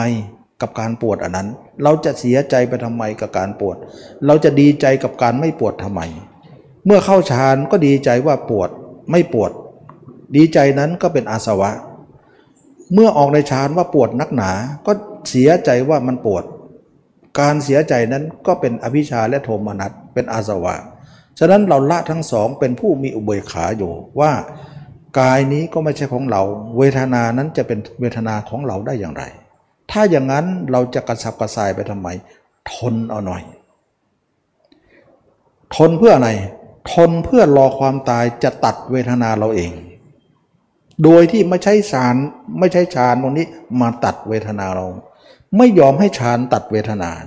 เพราะคนเข้าฌานเนี่ยมันจะตัดเวทนาไม่ปวดเลย แต่พระอรหันต์เลือกเอาความตายมาตัดดีกว่า เดี๋ยวเราก็เย็นแหละก็เลยมีวิธีนี้ขึ้นมาว่า ความตายมาตัดดีกว่า อย่าให้ฌานมาตัดเลยฌานมาตัดติดพรมโลก แต่ความตายมาตัดไม่ติดอะไรทั้งสิ้น จึงมีคำพูดว่ามีเวทนาเป็นที่สุดก็ให้รู้ว่าเวทนาเป็นที่สุด มีชีวิตเป็นที่สุดก็ให้รู้ว่ามีชีวิตเป็นที่สุด ตายแล้วจักเย็นในโลกนี้ไม่กลับมาเกิดอีกคำว่าวิญญาณชั้นไหนก็เป็นอันวาระเลย ไม่ติดอยู่ คนนี้เป็นพระลานฉะนั้นพระลหันมรณภาพปรินิพานท่ามกลางในความเจ็บปวด แต่ปัญญาของท่านต้องเหนือความเจ็บปวดนั้น แต่ก็เจ็บปวดอยู่ดี เหมือนเราเข้าห้องน้ำเนี่ยมันเหม็นนะ ทนเอาหน่อย เดี๋ยวเราก็ไปแล้วเงี้ยเพราะเหม็นอันมาจากใครก็มาจากของเราเนี่ยจะของใครเล่าของเราก็เป็นของเรา เหม็นก็ของเราก็ทนเอาหน่อย เราปวดนะ ก็ทนเอาหน่อยสิปวดก็ของเราไม่ปวดของเรา ทนเอาหน่อย เดี๋ยวตายก็จะเย็นนะ เราก็จะไปแล้ว อันเดียวกันเลย เหมือนเอเข้าห้องน้ำนะขออภัยนะอุจจาระทิ้งนั่นเอง เพราะมันมาจากเรา เราจะรังเกียจมันขนาดไม่อยู่กับร่วงกับมันเลยเลยมีปัญญาสิเนี่ยเพราะมันอยู่ด้วยกันมาให้มันตาย และความตายจะตัดวูบเลย เย็นเลย ไม่จะปวดอีกแล้วฉันเอาความตายมาตัด ไม่ให้ฌานมาตัดหรอกฌานมาตัดมันเป็นของมารมารบอกมันนี่มันนี่ตัดให้ แต่พระเจ้าว่าความตายมาตัดนี่นี่เป็นของพระเจ้าตัดสอนตรงนี้ คือชิงไหวชิงพริบกันเลยโอ้ผ่านด่านเยอะโยมด่านมันมันรู้ใจด่าน ดักเราไม่รู้ที่นั่นแหละรอดเลย คนนั้นรอดละอันนี้ก็เรียกว่ามักนะฉะนั้นเมื่อเป็นอย่างนี้แล้วไม่เถียงด้วยกับทิฏฐิ 62 ประการนั้น บทแล้วเขาเถียงกันคนทั้งสองนั้นเถียงกันตาบอดทั้งคู่ ส่วนเราตาดียิ้มเยอะอยู่ข้างหลัง ไม่เถียงด้วย ไม่มีประโยชน์อะไรในการเถียงนั้น จึงว่าผู้เจ้าไม่เอียงไปทิฏฐิ62 ประการนั้น ว่าเราไม่มีอะไรกับทิฏฐิ 62 ประการ เพราะเรารู้ว่าทิฏฐิ62 ประการมี เพราะมีสกายะ บัดนี้เราละสกายะได้ ทิฏฐิ 62 ประการ จึงไม่เป็นที่ถกเถียงสำหรับเรานะทิ้งปัญหานั้นไว้แล้วก็มีคำตอบออกมา อันนี้จึงเรียกว่าคนเราทุกคนเนี่ยมีสกายะนี่เองก็คือการมีอุปทานขันห้าไม่เห็นตัวเองจึงยึดมั่นตัวเองเป็นอุเป็นอุปทานขันห้าหรือเป็นสกายะ ถ้าเราละสกายะได้ทุกอย่างก็จะจบนะจิตก็ไม่หวั่นไหวนะสงบระงับดี ฉะนั้นจึงว่า จิตของเรานั้นเป็นเรื่องอัศจรรย์ที่เราสามารถจะทำได้นะเราทำได้อย่างนี้ก็ถือว่าเป็นหน้าอัศจรรย์ คนเรานะมันทุกข์มากก็เรื่องวิญญาณนี่เนี่ยวิญญาณเราก็ไปเจอวิญญาณชั้นนอกก่อน รุนแรงมาก เดี๋ยวภาพน้นมา เดี๋ยวอันภาพนี้นั่งไปกระสับกระส่ายไปนั่งไปกระสับกระส่ายไปทำอะไรก็ไม่ค่อยจะได้ มีแต่ภาพอยู่ในหัว อยู่ในจิตหมด เราออกด้วยสมประทานสี่เนี่ยเพียรละ เพียรสร้างเพียรละเพียรสร้างไปเดี๋ยวก็หมดนะเมื่อไหร่เดี๋ยวเมื่อไหร่ไม่รู้นะก็ไปข้างหน้านั่นแหละเมื่อไหร่เดี๋ยวก็อยู่ที่เราขยันนะถ้าเราขยันก็จะหมดไปในที่สุด ฉะนั้นความอึดของคนความอดทนของการอบรมก็จะทำให้เราฟันฝ่าอุปสรรคได้ทั้งหมดเลยทีนี้คนที่เป็นพระอรหันเนี่ยพระยาเจ้าเนี่ยเมื่อจบกิจแล้วจบเลย แต่ยังไม่ตายก็อยู่ไป ฉะนั้นวันวันหนึ่งท่านอยู่ไปเนี่ยจิตของท่านก็มีแต่ภาพเราคนเดียวเห็นหมดเลยตับไตเส้คงวันวันหนึ่งยี่สิบสี่ชั่วโมงภาพเราล้วนเลยถ้าเป็นถึงพระอนาคามีเนี่ยนะเขาเรียกว่าเห็นตัวเองร้อยเปอร์เซ็นต์เนี่ยแม้แต่ความฝันก็ไม่มี สามารถที่หลับไปในมิตรภาพตัวเองเป็นภาพเดียวเลย ตื่นมาก็มีแต่ภาพตัวเองเป็นเดียว แต่ถ้าเป็นพระโสดาบันมีบ้าง ภาพตัวเองคอยจะตอนหลับมันคอยจะเลอะ แล้วก็ทำให้ภาพอื่นแทรกอยู่ ฉะนั้นความฝันน้อยลง น้อยลง น้อยลง จนถึงพระนาคามีขึ้นไปไม่มีแม้แต่ความฝัน ความฝันเป็นวิญญาณของเรานะวิญญาณเที่ยวกลางคืนของเราไม่มีอีกต่อไป ฉะนั้นเราเคยได้ยินแม้ว่าสูบินนิมิตขั้น ครั้งสุดท้ายของพระเจ้า ก็คือความฝันครั้งสุดท้ายของพระเจ้านะที่สวฝันว่าเป็นสะดือหญ้าสะดือหญ้าแพรกออกสะดือบ้างเห็นตัวหนอนไต่ขึ้น ถึงพระชงบ้างเห็นนกขาวนกหลากสีบินมาทิศต่างๆ นั่นคือสุบนิมิตที่ท่านฝันครั้งสุดท้าย แล้วตรงนั้นไม่มีคำว่าฝันอีกเลย เราถือว่าคนฝันคือวิญญาณที่เที่ยวไปกลางคืน ต้องไปเกิดอีก กลางวันก็เป็นในรูปของความคิด กลางคืนก็เป็นรูปของความฝัน แต่พระอรหันต์ไม่มีความคิดและไม่มีความฝัน ดับสนิทเลย อะไรจะมาเกิดอีก ยิ่งใหญ่มากนะคุมได้หมดเลย แม้แต่หลับเนี่ยเห็นตัวเองหลับไปเลยทั้งวันเเห็นตลอดคืน แล้วตื่นมาก็ต่อไม่มีภาพอื่นแทรก เพราะภาพเราเด่นดวงที่สุด ชัดที่สุดเขาเรียกว่ารู้แจ้งถึงสุดๆของมันแล้ว สว่างสวัยแล้วก็จะไม่มีดับไป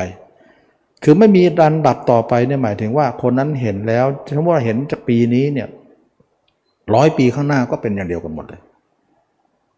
จึงว่าจบกิจ จบแล้วไม่ทำต่อไป อย่างนี้เขาเรียกว่าทำแล้วมีจุดจบ ถ้าดูกายจะจุดจบมี ถ้าดูใจหามีไม่ ดูใจแล้วไม่มีวันจบหรอก ทั้งวันเหนื่อยดูไม่ดูมันก็ไปของมัน ดูแล้วก็จะทำอะไรมันได้ ก็ไม่ไปทำอะไรมันได้สักอย่าง อย่างนั้นเขาเรียกว่ามันเที่ยวก็เที่ยวกับมันนะแต่ดูกายจบ เพราะกายเราไม่กว้างกว้างศอกยาววาหนาคือ มีจุดจบ ฉะนั้นจึงว่าทำอะไรให้มีจุดจบ พระอรหันต์พุทธเจ้าก็ยังมีจุดเลย เราจะไม่มีจุดยังไงการกระทำอะไรที่ไม่มีจุดจบก็เหนื่อยเปล่านะทำแล้วมันจุดจบเหนื่อยก็ก็ ก็คุมกับการทำฉะนั้น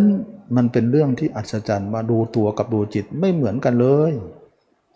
แล้วใครๆนะคิดว่าทำสมาธิแล้วมาดูให้เห็นลองทำดูก็ดูสมาธิมันไม่เห็นนะมันเห็นแต่ความว่างนะลองทำไปเลยไม่แต่ว่างนะเอาความว่างมาดูตัวก็ ความว่างนั้นทับตัวไปเลย